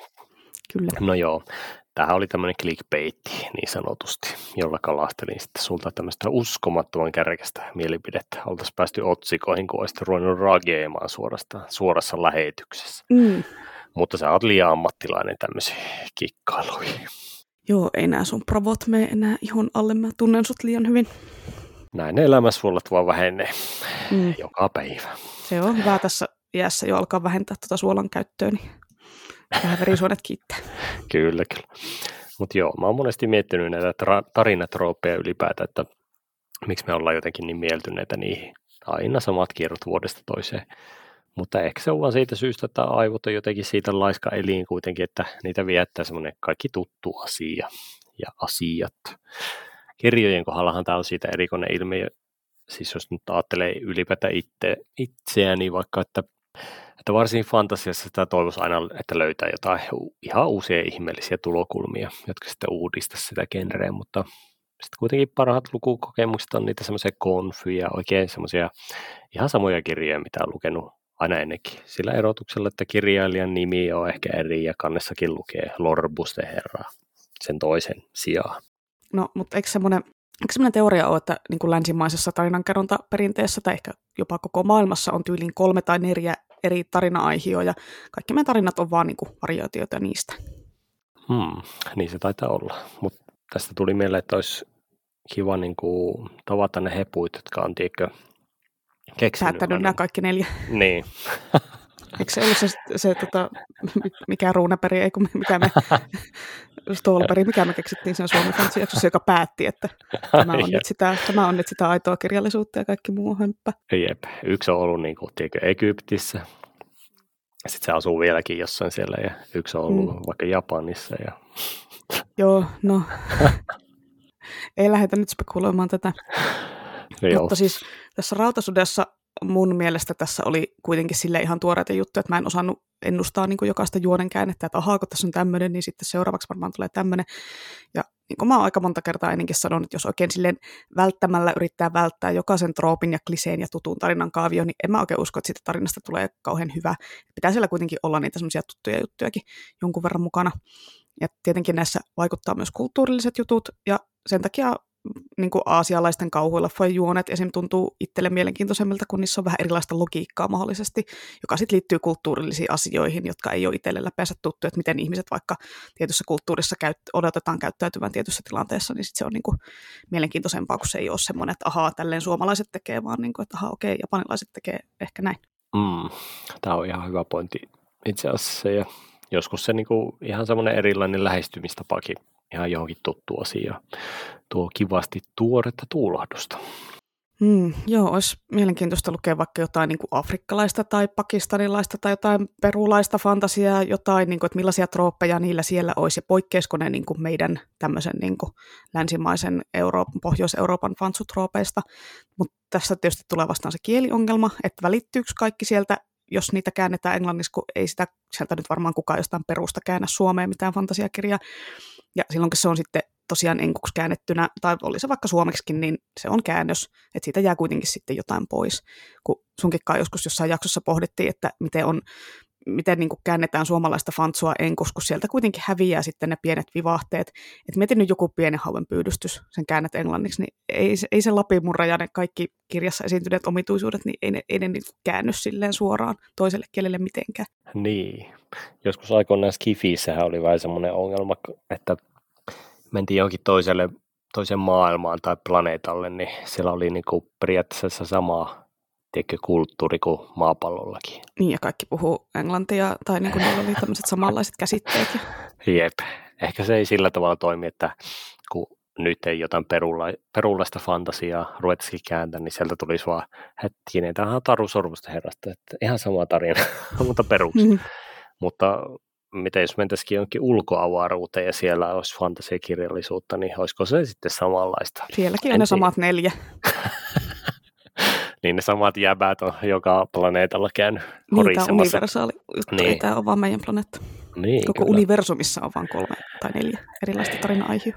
Joo, no se pitäisi jostain, joltain Esko Valtaojalta tai joltain kysyä, että onko tämä niin kuin hyvä teoria. Mutta joo, äh, kyllähän se nyt valitettavasti vaan taitaa olla siinä kielellisessä ilmaisussa väkisellä semmoinen niin kuin lost in translation efekti, mikä on tietysti vähän sille harmillista, mutta myös inhimillistä. Olisi tietysti ihan kiva, jos osaisi kaikkia maailman kieliä, mutta toisaalta silloin pitäisi myös ehkä asua ja elää jokaisessa kulttuuripiirissä, että osaisi sitten tulkita kaikkia vielä oikeassa kontekstissakin. Mutta ehkä sitten joskus, kun ollaan kaikki samaa kollektiivista parviälyä, niin meillä on tällainen ominaisuus. Niin, tai sitten semmoinen tulevaisuus, missä voi vaan ladata jonkun tietyn kulttuuripaketin netistä päähän sun mikrosiruun ja opit siinä samalla kielen ja hoplaa ja kaiken tämmöisen. Sä voit katsoa vaikka saksalaista kummelia ja heti naurattaa. Siinä on ihan hyvä visio. Oletan kyllä siis, että jokaisella kulttuurilla ajasta ikuisuuteen on ollut ja on tuleva oleva oma versionsa kummelista. Joo, siis voi vaan katsoa, että milloin missäkin maassa on ollut lamaa, niin silloin on tuotettu se sen maan oma kummeli ja vintiot ja pultti pois ja muut laadukkaat tämmöiset nollabudjetin huumoriohjelmat, joita ei muussa kulttuurissa kasvaneet niin kuin pysty ymmärtämään. En tiedä, mietinkö mä tässä podcastissa vai jossain muualla, että tota, silloin ilmeisesti on tosi ineessä jossain toisessa kulttuurissa, kun pystyy jotain tämmöistä laadutonta huumoriohjelmaa tajuamaan niin kuin natiivien tasolta ja ymmärtää sen kaiken, ehkä nauraakin sille. Kyllä. Mä nyt uskon tähän teoriaan kyllä ihan täydellä sydämellä. Mutta hei, jo pieruhymööristä sen tajuu, että jotkut asiat vaan on universaaleja. Mm, no se on kyllä. Pieru naurattaa joka puolella maailmaa varmasti. kyllä. Sitten olisi seuraava näkökulma meillä täällä. Täällä on tämmöinen kuin luontokarvalakki fantasian olematon luontokuvaus. Pitääkö fantasiakirjallisuuden olla aina henkilövetoista?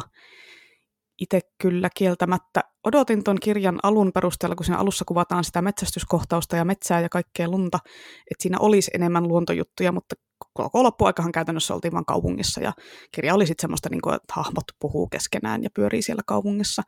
Ja olisin ehkä kaivannut enemmän niin kuin sitä ympäristön ja kaupungin ja just ilmaston ja sään ja kaiken tämmöisen kuvailua. Ja ihmistenkin kuvailua olisin vähän kaivannut enemmän. Jotenkin mä oon saanut niin kuin aina ihan koppia, että miltä kukin näyttää niistä hahmoista. Että sillä Juvalla on vaaleatukka ja jonkun väriset siniset silmät ja about that Niin, kyllä mä allekirjoitan kaikki nämä sun ajatukset. Uh, semmoista yleistä kuvailua ja fiilistelyä tulee toisinaan kaipaltua siis ihan enemmänkin genrekirjallisuudessa sen alkupuolelle ja mä nyt odottelin kovasti, että oltaisiin viipyilty näissä metsissä vähän enemmänkin, mutta ei. Itse asiassa se luonto- ja kaupunkiseuden suhde olisi ollut oikeastaan temaattisesti sille aika sopivakin viitekehys tällekin tarinalle. Mutta ymmärrän kyllä, että kirjoittajasta ei välttämättä olisi ollut sitten kovin semmoinen mediaseksikäs aihe, mutta sanon vaan, että olisi voinut sopia. Ja tässä tarinassa olisi ollut myös semmoinen täydellinen tilaisuus semmoiselle luonto vs. taikuus vs. teknologia tarinalle, koska tässä tarinassa myös sellainen teknologinen kehitys on ottamassa pieniä askeleita. Tästäkin ehkä lisää kohtapuolia. Mutta ylipäätään niin kuin semmoista pienen pientä rakentelua, maailmanrakentelua tai semmoista yleistä kulttuurikuvailua tai jotain olisi kaivannut siihen alkuun enemmän. Nyt tässä vain niin kuin lennosta kuvailla ja selitetään sille sivulausessa aina jotain joskus on kiva, että jätetään mielikuvituksen varaa asioita ja joskus taas ei, koska laiskottaa ja välillä kiinnostaa myös enemmän. Mm, no, jos sä haluat luontokuvausta ja fiilistelyä, niin ei kun vaan Annina Mikaaman myrrysluentaa. Siellä oli kyllä semmoista kunnon korpien kuiskintamenoa. Äh, niin, täytyy laittaa selailuun, kun se aina tuolla hyllyssä välillä piileskelee. Laitappa. Niin, tähän rautasuteen liittyen vielä, niin tässä oli tosi paljon hahmoja ja nimiä, jotka oli sille hyvin valittu ne nimet, että ne hahmot ei mennyt mulla kertaakaan keskenään sekaisin, niin kuin Fantsu-nimien kanssa monesti käy, että on vaikea muistaa kuka on kuka. Mä oon itse semmoinen hahmovetoinen lukija, niin tämä oli silleen ihan mun teekuppi kyllä, mutta tässä oli vähän ongelmana se, että mä en oikein oppinut pitämään yhdestäkään hahmosta. En nyt tarkoita sitä, että hahmojen tarvii olla persooninen jotenkin semmoisia tosi kivoja, että mä pidän niistä, mutta jotain semmoista samaistumisen mahdollisuutta tai semmoista jotain, että pääsee sen hahmon pään sisään ja ymmärtää sitä vähän, niin semmoista, semmoista tarvii. Mm, kyllä. Lähes kaikki nämä hahmot oli semmoisia jonkinlaisia arkkityyppejä. Ja sitten joku ominaisuus tai ammatti määritteli hyvin pitkälti sitä persoonaa, ainakin tässä ekassa kirjassa. Tällaisesti tietysti paletti pysyy aika hyvin kasassa ja sitten se yleisfiilis ja hahmojen parissa aika silleen niin kuin selkeäksi, mutta ehkä myös vähän silleen pinnalliseksi. Tämä ilmiö näkyy just hyvin niissä nimissä. Ne oli semmoisia realistisia ja maailmaa sopivia, mutta sitten ehkä vähän kuitenkin semmoisia niin hajuttomia ja mauttomia, vähän niin kuin ne hahmotkin toisina. Että ehkä olisin kaivannut jon, jonkun perään sinne just vähän niin kuin räkäänen näistä kaivelle niin sanotusti. Oikein radio pahoittelee kaikille peroille tätä. Joo, nämä kaikki kertoja ja muutkin hahmot, niin ne oli aika semmoisia harmaita hahmoja, ei, ei niin kuin selkeästi hyviä tai pahoja. Et kaikilla oli ne omat motivaatiot ja vaikuttimet ja menneisyydet ja sellaiset, että ne ei ollut silleen semmoisia täydellisiä kvotteja siellä seikkailemassa. Voi voi, ei podcastia ilman kvotteja. Piti tämäkin ukko nyt ottaa asiaksi. No totta kai, siis luulitko sä oikeasti, että tässä jaksossa ei tulisi kummankaan suusta tätä kyseistä kirosana? Niin, no en kyllä rehellisesti ottaen luulu. Ku, mm. Muuten Quothesta ei olisi koskaan tullut susitautista, koska se olisi tahdonvoimalla vastustanut kaikkia oireita ja kiusauksia ja toki samaan aikaan tavernassa soitellut mandoliinia ja kiihoittanut sekä nais- että miesväestöä uljalla ulinalla ja ihan ehdottomasti keksinyt, että miten niitä portteja käytetään vereettömästi. Mitä tämä mandoliini ääni oli eikö, se, eikö se kuulosta tuolta? Joo, se varmaan kuulostaa just tuolta. No mandoliini asiantuntija, niin koitat, että se kuulostaa tuolta. Niin, pistäkää kommentti, jos soitte mandoliini, että oliko ihan jees. Joo. Sound effectit. Mm, joo, siis, ja siis Kothehan olisi parantanut sen susitauden niin kuin laulamalla vaan myös. Niin, totta. Mm, mutta no, väkisinkin tulin itse päässäni verranneeksi tätä Juvaa Elina Pitkäkankaan kuuratrilogia Inkaan. Oli molemmat semmoisia vähän kuvapintaisia blondimimmejä.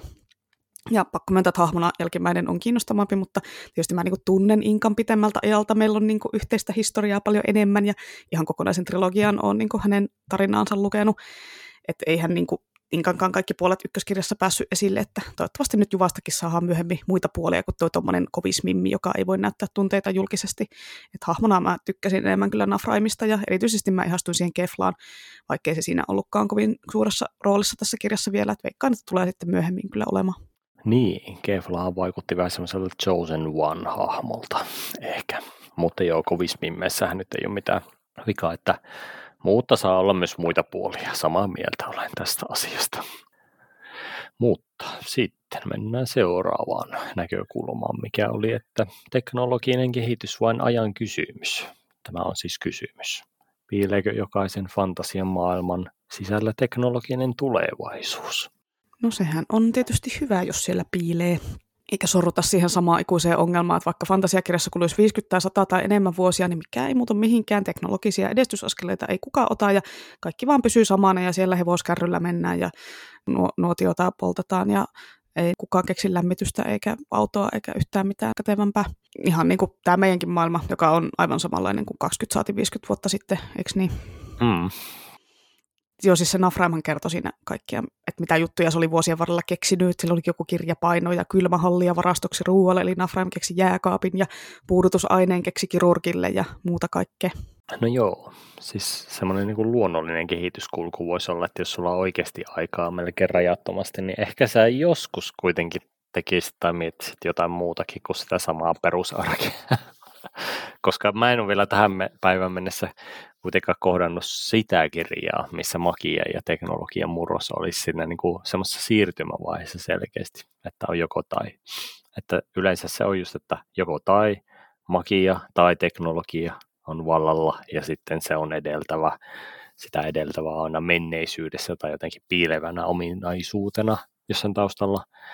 Kiinnostaisi lukea kuitenkin sellaistakin, että mitä sitten kun taikuutta ei enää olekaan, tai teknologia vaikuttaa hyödyllisempältä kuin taikuus, tai toisinpäin, että öljylamputkin tuntuu laimeelta, kun jokainen heppu pystyy syöksemään tulta sormistaan takkaan ja kynttilöihin tai jotain tällaista. Mutta siis alkuperäinen ajatushan mulla on tässä taustalla kuitenkin se, että otetaan mikä tahansa fantasiakirja ja laitetaan aikaa menemään eteenpäin vaikka 10 000 vuotta, niin mitä sitten tapahtuu? Ilmestyykö silloin pilvenpiirteet ja lentokoneet väkisellä?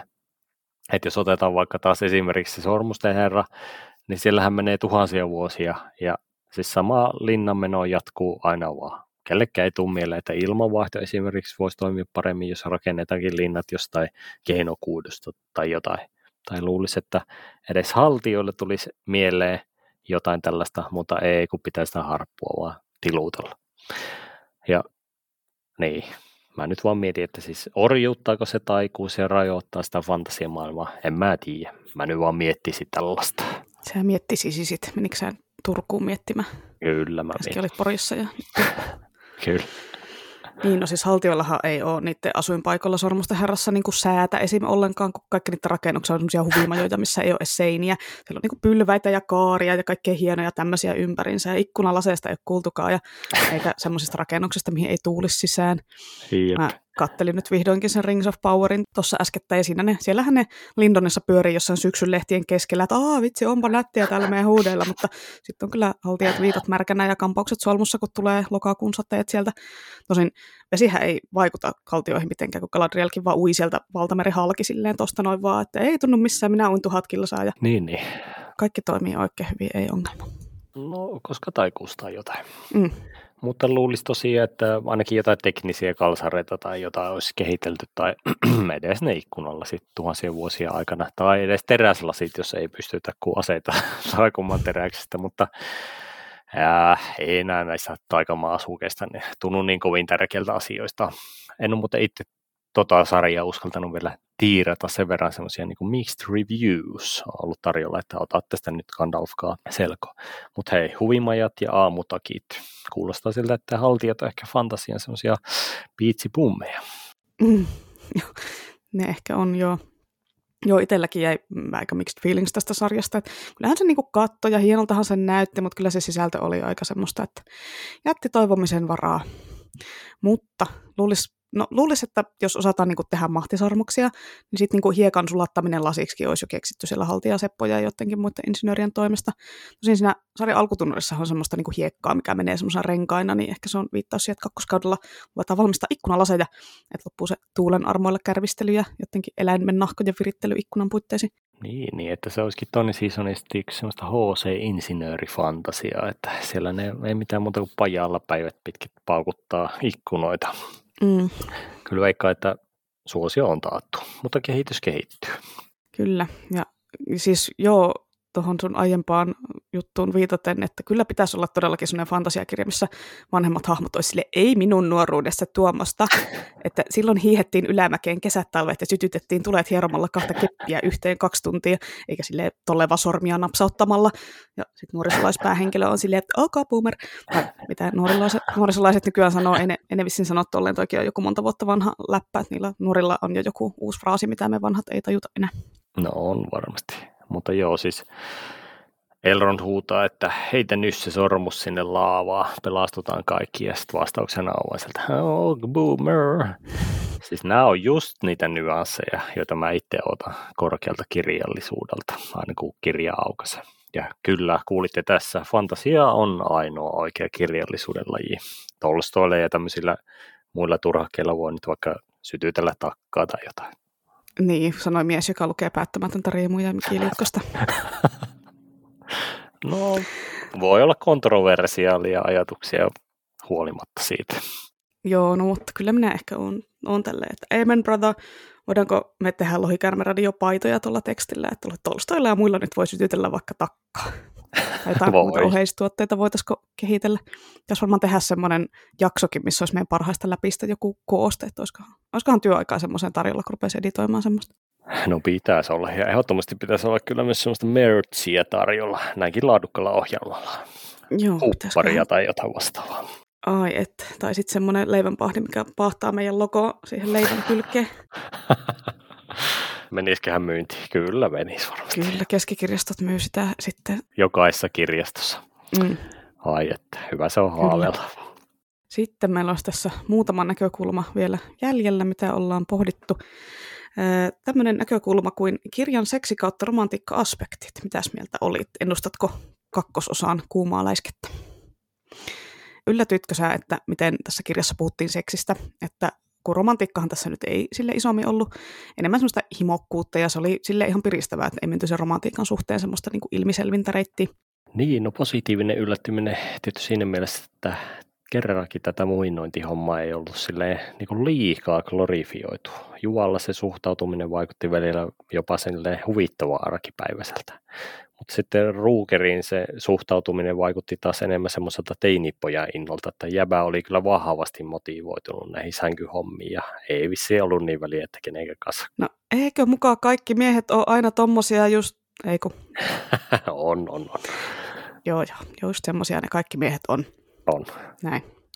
Joo, Juva oli aika semmoinen naklavin Samantha Jones, että ei kyllä paljon kiinnostunut mikään tunnepuoli. Sinänsä se on ihan viristävä vaihtelua semmoisen perinteiseen, olen nuori nainen ja minun täytyy varjella siveyttäni ja tahdon löytää tosi rakkauden keskiaika fantsu menoon verrattuna. Kyllä. Itse en silleen yllättynyt tästä, että sen Juvan ja Griffin välille syntyi pientä sutinaa, mutta sitten mä rupesin myös miettimään tätä asiaa siltä kantilta, että oliko sillä Juvalla edes mahdollisuutta vaikuttaa siihen asiaan, kun tämmöisiin vampyyrimyytteihin kuitenkin lukeutuu niin kuin myös se, että niillä vampyreillä on voima jotenkin lumota niiden uhrit, niin oliko se Juvan himokkuus sitä Griffiä kohtaan ja se jotenkin semmoinen, niin kuin, jotenkin mun mielestä vähän ylimitotettu perään itkeminen niin kuin ihan oikea tunne, vai voiko se paholainen aiheuttaa niin kuin ihmisessä tuommoisen reaktio? Niin, sen loppupuolellahan tähän saatiin sitten semmoinen niin kuin ainakin osittainen selitys, eli tämä veren lähde tai veren lukemisen siunannut kohde, eli kuuma grief, pystyy vaikuttaa sitten kohteeseensa sydämen jollain tasolla. Siis ilman tätä selitystä Juvan kohdalla se griefin fyysinen vetovoima olisi siinä mielessä tuntunut omituiselta, että kun siinä griefissä kuitenkin kiihoitti eniten sellainen niin kuin matala rasvaprosentti lihaksistossa ja sitten ehkä kasvojen semmoinen symmetrinen neliömäinen rakenne tai joku siis tämmöinen niin kuin perinteinen, kun niitä meemejä semmoisista chat-ukkeleista, mitkä on semmoisia hyvin perinteisiä niin kuin neliöäjiä. No, se on maailman isoin leuka. niin, kyllä se on se leuka miehiä, niin niin tota, vissiin tässä kirjan maailmassa ei sitten semmoisia niin muita lihasukkoja ole. Ja näin sitten se Griff oli semmoinen näyttävä ja komea poikkeus. No en mä tiedä, mutta kuitenkin sitä Juva oppii. Sielläkin kuvattiin niin kuin aika rajun kokoiseksi semmoiseksi lihasukoksi, mutta toki sillä pysyy vaatteet päällä. Griffihän niin kuin luonnollisesti viihtyy ilman paitaa, niin näki sitten silleen, niin kuin, että tuolla on niin kuin aika, aika hyvät lihakset. Mm, joo, se lihasten ja muiden Griffin ulkosten avujen kuvailu oli vähän huvittavaa. Mulle tuli vähän mieleen joku Charlene Harris sen kuvaillaan kolmen lauseen verran Erik Northmanin pakano, pakaroita meno True Blood-kirjasarjassa. Että Erik Northmanin pakanoita on kuvailtu kyllä paljon kauemmin kuin kolme lausetta. Pakarat sai vain kolme. niin, niin. Erik Northmanin kuumat pakanat. Se on semmoinen niin kuin vähän erilainen tulkinta. Mutta ehkä yhtä kuuma, riippuu lukijasta. Mm. No mutta hei kamo, tärkeimmät yksityiskohdat täytyy aina kirjoittaa auki. Mm. Joo, no toivottavasti vaan, jos kautta kun jotain sen Juva ja Griffin välillä tapahtuu, niin se ei sitten, toivottavasti se nyt ei sitten mene semmoiseen sarahjiin kuvaukseen, vaan että se kirjoitustuuli pysyy semmoisena realistisen rososena, kun kuitenkin tämä on niin kuin aika selkeää aikuisten tai vanhempien ihmisten fansua, että en, en ihan alakouluikäisille tätä suosittelisi muutenkaan, niin ei tarvitse sievistellä ja asioista voi puhua niiden oikeilla nimillä. Kyllä, vanhempien ihmisten Vanhempien ihmisten fantasia. Eläkeläisten fantasia. Siinä vaiheessa on jo niin, niin vanhoja, että äh, en, mä, en pysty, ei jaksa enää. Mm. Selkeä kolottaa. No joo, mutta sama mäkin toivon, että Eli mm, tuohon alkuperäiseen kysymykseen kautta otsikkoon viitaten voisin epäillä, että hyvin kuuma läiskettä voisi olla luvassa, mutta kenen kanssa, niin sehän selviää vasta myöhemmin. Oh my god. Mitäs muuten toi Ruuker ja sen että siitä puhuttiinkin vähän aikaisemmin, mutta jatketaan siitä vähän. Oli kyllä kunnon pelimies.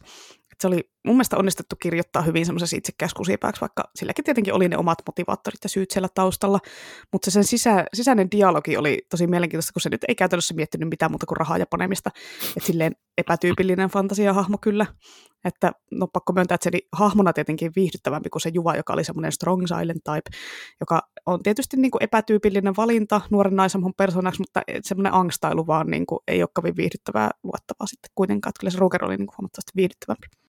Kyllä, ja siinä mielessä kyllä onnistunut hahmokuvaus ehdottomasti. Ja huvittava tavalla, että just se, että kun se kävi sitä omaa dialogia päässä sisällä, niin se onnistui jotenkin vielä juntimmalta niin kuin vaikuttamaan. Tai se semmoiselta niin kuin, jotenkin mm. niin kuin ihan, että yleensä se olisi silleen, että tai siis se yleinen hahmokuvaus olisi joku sellainen, että se on niin kuin pinnallisesti semmoinen, tiedätkö, ärsyttävä heppu, ja sitten se olisikin semmoinen muka syvällinen, että hei, tämä onkin tällainen minun rooli, koska olen kärsivä Niin, koska kyllä se sitten ulospäin osasi ilmasta itteensä silleen, että se ei ollut ihan totaalinen semmoinen öö, juntti, mutta niin, sen sisäinen dialogi oli semmoista, että öö, hei, öö, tissit, öö.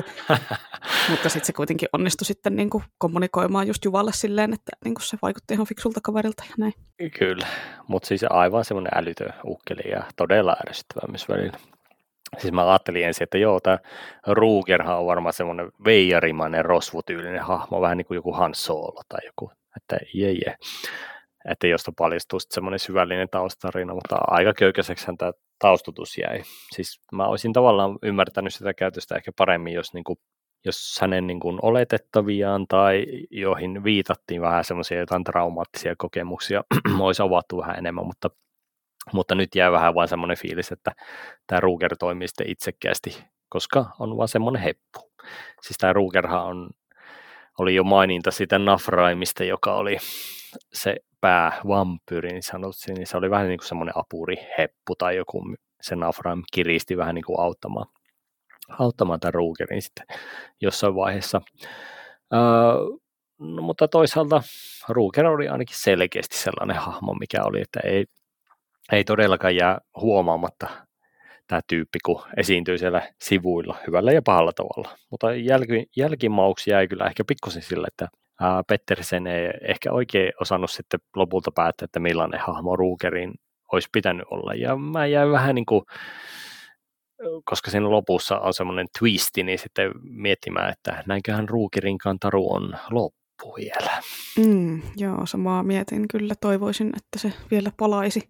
Mä olisin kaivannut Ruukerille kyllä myös lisää taustutusta, mutta kirja nyt oli se 500 sivuinen, niin ehkä siinä oli vaan pakko jättää jotain pois. Niin totta, mutta eikö tämä nyt ole vielä aika lyhyt kuitenkin fantasiakirjaksi? Mm, niin, no totta, että jos niin on alle 400 sivuinen fantasiakirja, niin on se, oo, onpa lyhyt. Niin se 500 sivua on semmoinen, että alkaa olla silleen jo ihan semmoinen normimittainen. Että ehkä seuraavassa osassa on 700 sivua, josta 100 kertoo Ruukerin menneisyydestä. Ja niin, kyllä. Sormet rastiin ja nenästä kiinni. Nöit. Silmät kiinni nyt, jalasta kiinni nyt, vai mitä? Mikä Spedenspelit viittaa nyt oli? ja Makarena. Ah, Makarena. joo. No joo, niin. joo. Älä menetä tajuntaasi. En, näin vielä, näin yritän täällä sinnitellä. Tässä tarinassahan ei isommin otettu tosiaan kantaa tämän kirjan maailman yhteiskunnallisiin kysymyksiin hirveästi, että sekin jäi vähän hämärän peittoon, että onko esim. Niin kuin homoseksuaaliset suhteet, miten niihin suhtaudutaan, onko ne niin kuin samalla viivalla muiden suhdemuotojen kanssa vai ollaanko siellä jotenkin nihkeitä, että minä sateenkaarifantsunahan tätä ei voi pitää, vaikka mukana oli yksi yhden naisen ja kahden miehen välinen seksikohtaus, että tuli siinä kohtaa mieleen vähän semmoinen se himokas vampyyritrooppi, että niille ei ole niin tarkkaa, että kenen kanssa nyt se harrastaa seksiä. Muutenkin ne on tosi semmoisia avomielisiä, että tosi kai sitä, kuka tahansa kyllästyy johonkin perusheteroseksiin 700 vuoden elämän aikana, että haluaa kokeilla vähän jotain muuta uusia asioita. En mä tiedä, mä ootan kyllä mielenkiinnolla, että otettaisiko tähän kantaa seuraavassa kirjassa tähän, että minkälaisia ihmissuhteita ja parisuhteita siellä on ja onko ne joku suhde vähemmän tai enemmän ok kuin joku toinen. Niin, se tosiaan jää vähän avoimeksi, että millä tavalla esim. valtaväestön keskuudessa sitten suhtaudutaan tällaiseen vardarien tyylisiin suhdekiemuroihin. Uh, joo, heidän semmoinen niin avoin, avoimempi mielisyys saattaa hyvinkin johtua siis siitä, että on korkea ikää ja kokemusta tullut, mutta mulla jäi itselle varsinkin tästä kohtauksesta sellainen fiilis, että nämä kolme vardaria on niin kuin tuntenut tosi pitkään ja on kiinteästi yhteydessä toisiinsa ja sitten myös niin kuin välittää toistaan monella eri tavalla. Siis tämä kohtaus alustettiin hyvin sille niin kuin romantillisesti ja mulla itsellä ei ainakaan välittynyt semmoinen niin kuin kauhean elostelu, vaan enemmänkin semmoinen ihastelu tästä. Näiden Vardarien elämä vaikutti muutenkin sille aika yksinäiseltä, joten olisin sitten lukenut ehkä mielelläni tästäkin aspektista enemmän, että miten paljon ne on ylipäätään tekemissä toistensa kanssa ja millä tavalla tarinassa kuitenkin sit viitataan siihen, että vardareita on jonkin verran yhteiskunnan semmoisissa avainasemissa, mutta on sitten taas semmoisia heppuja, jotka elelee siis ihan normaaleina kansalaisina, että ei niitä välttämättä edes kiinnosta mitkä valtapolitiikat sun muut. Mm, joo, joo, kyllä siinä oli enemmän semmoinen, siinä niiden kohtauksessa semmoinen rakkaus ja läheisyys ja kaikki muu, eikä semmoinen no niin orgiat. Että oikein kiva kohtaus kyllä tykkäsin, se oli niinku semmoinen eniten semmoinen no siis kirjassa oli paljon seksiä, niin tämä oli niinku romanttisin kohtaus niin sanotusti koko kirjassa, että se oli ihan kiva.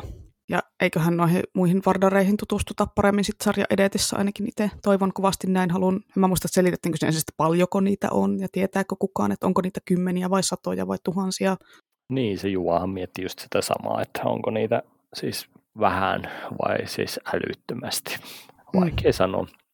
Mutta se, siinähän kuitenkin viitattiin sitten siihen, että on niin kuin ns. semmoisia epäonnistuneitakin vardareita, että sen pitää aika hyvin niin kuin jotkut luonteenpiirteetkin esimerkiksi sopia siihen ikuiseen elämään, että sitten niistä tulee vähän semmoisia sekopäitä, että jos ei niin kuin onnistu, onnistu se muutos, että ehkä ne niin kuin on tasapainoisia nämä nafraamit sun muut ja sitten on niitä semmoisia rähisiä vardareitakin. Niin, mitkä... ehkä, ju, ehkä Rugerista just ei tulisi kauhean hyvä vardaria, kun sille ei ole kauhean hyvä itsehillintä ja näin. Niin, kyllä. Että siinä viitattiin monesti siihen, että tarvii, tarvii tahdonvoimaa monessakin, monessakin kohdassa, jos meinaa päästä sinne asti.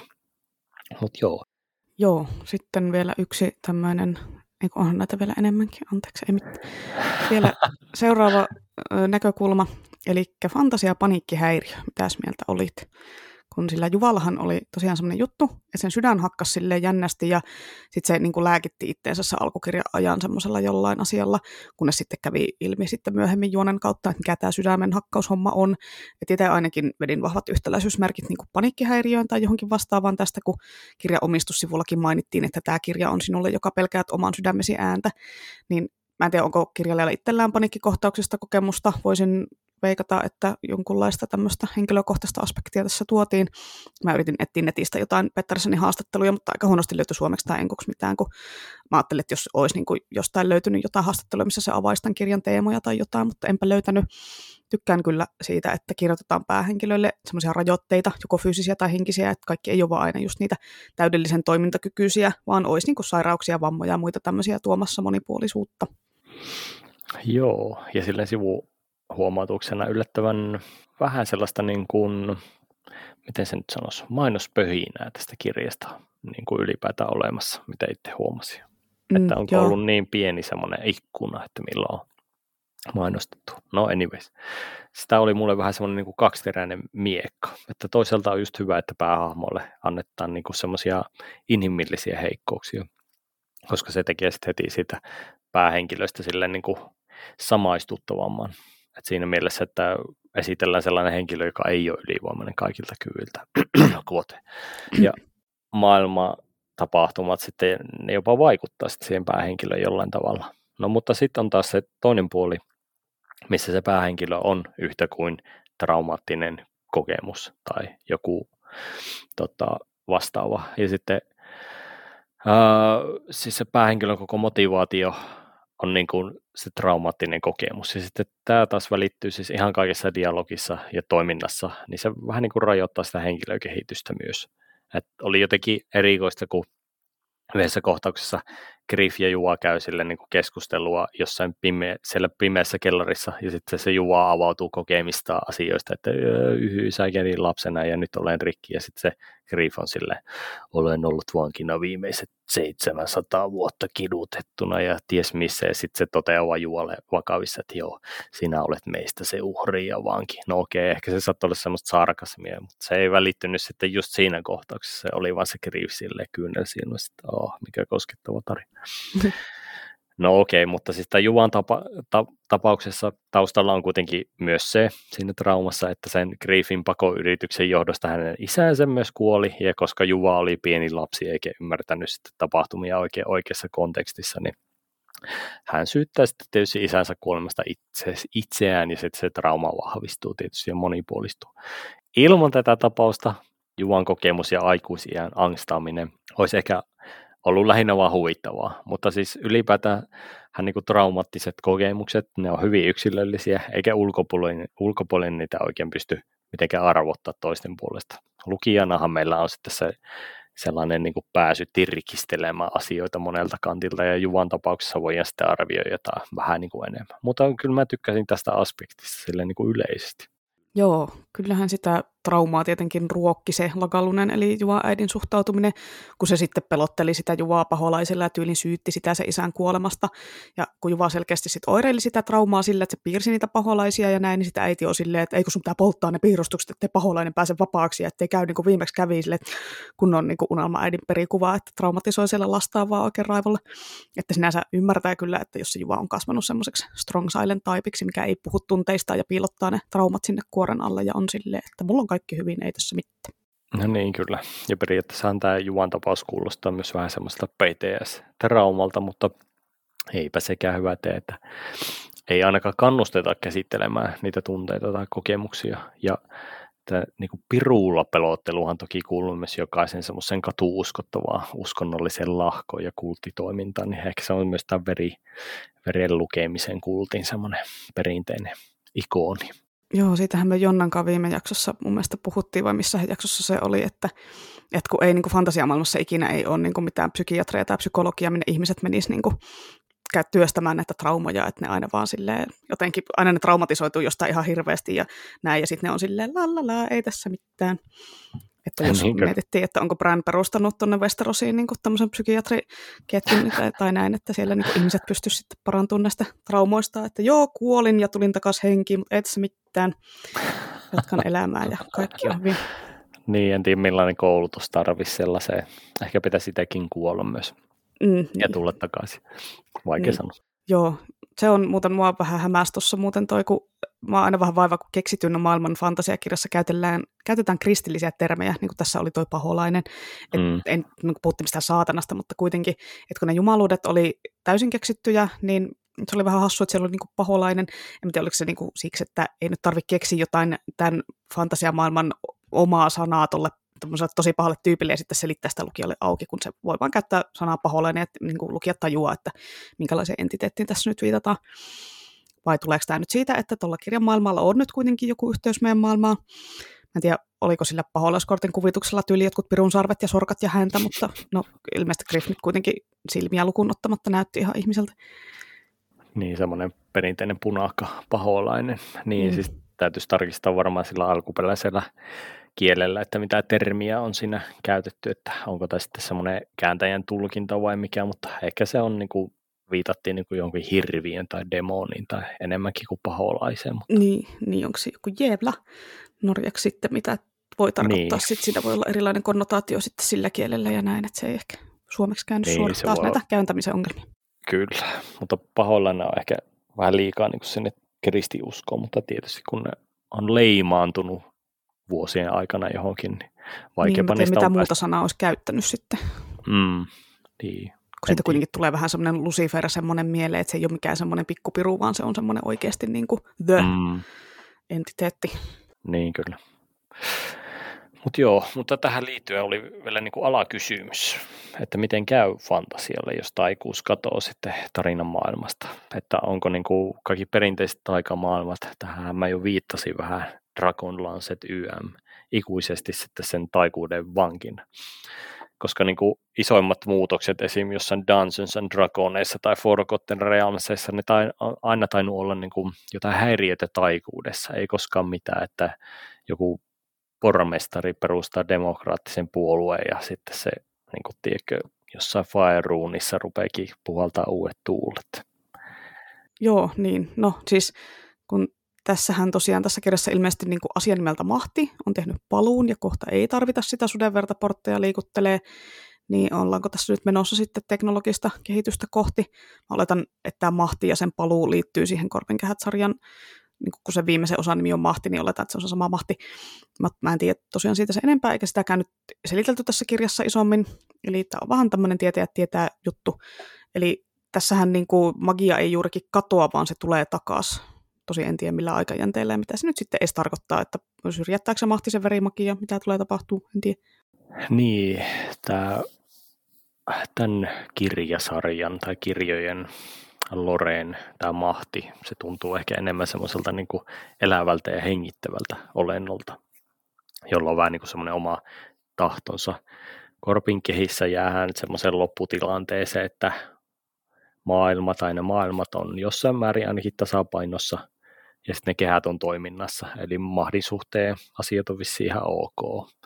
Se Hirka, joka oli edellisten kirjojen päähenkilö, se toteaa siinä viimeisessä kirjassa, että mahti on ikuinen ja kärsivällinen semmoisessa vähän niin kuin sotatilanteessa. Ja itse mä tulkitsen sen niin, että Hirka on sitten vähän niin kuin turhautunut siihen, että mahti toimii sille oman mielensä mukaan, eikä välttämättä silloin, kun käyttäjä niin haluaa, vaikka haluaisi sille, että no niin, voitko nyt tulla sille, että mä käyttäisin sitä mahtia.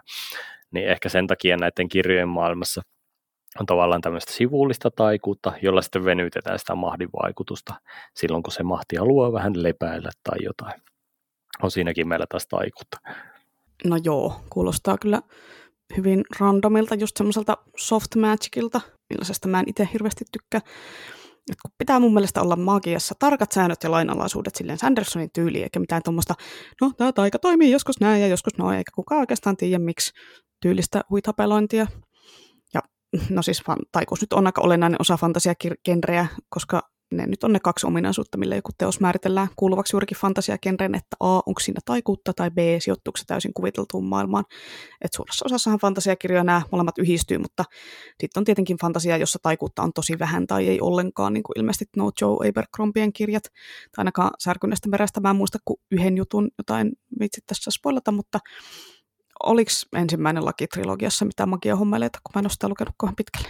Niin, kerron kohta, mutta sen verran täytyy vielä palata tuohon mahtiin, että ehkä sen niin kuin soft magicin tai semmoista niin kuin mahdin tyylisten taikuuden ongelma on lähinnä se, että kun se on vähän semmoista niin kuin luonnonvoimaista, että vähän niin kuin kaikkialla, niin sit sitä on hyvin vaikea enää sitten sitoa siihen niin kuin semmoisiin sääntöihin ja lainalaisuuksiin, mutta vaikea sanoa. Niin, mutta sitten siinä on niinku säännöt, että kuka sitä voi käyttää ja miten. Niin, kyllä. Että jos se nyt vaan on joku semmoinen asia, mikä leijuu maailmassa ja sitten se tekee asioita, niin no, voi kai semmoistakin taikuutta olla, mutta ei sitä sitten, en tiedä miten sitä käytetään fantasiakirjassa sitten jonain asiana, jos, sitä ei, niin kuin, jos siihen ei pysty yhtään luottaa tai sitä ei pysty opettelemaan tai sitä ei pysty niin, niin se on se taikuuden aina alkuasetelma, että se on sellaista ja sitten joku rupeaa aina miettimään, että miten, miten käyttäisin tätä vaikea sanoa. No, mutta kuitenkin sen verran täytyy tässä, tässä yhteydessä vihjata, että se Särkynemeren taikuus ei varsinaisesti sellaista taikuutta ole, vaan viittaa ehkä toisen sisarkenreen. Onko tämä nyt kuitenkin spoileri? No ehkä voidaan tämän verran kertoa. Kyllä se kirja, kirja on hirveän hyvä ja jos vaikka tämän yhden aspektin tästä tietäisi, niin ei se sitä Niin, kyllä pilaa. se ei, ei ihan kauheasti vielä muuta mitään.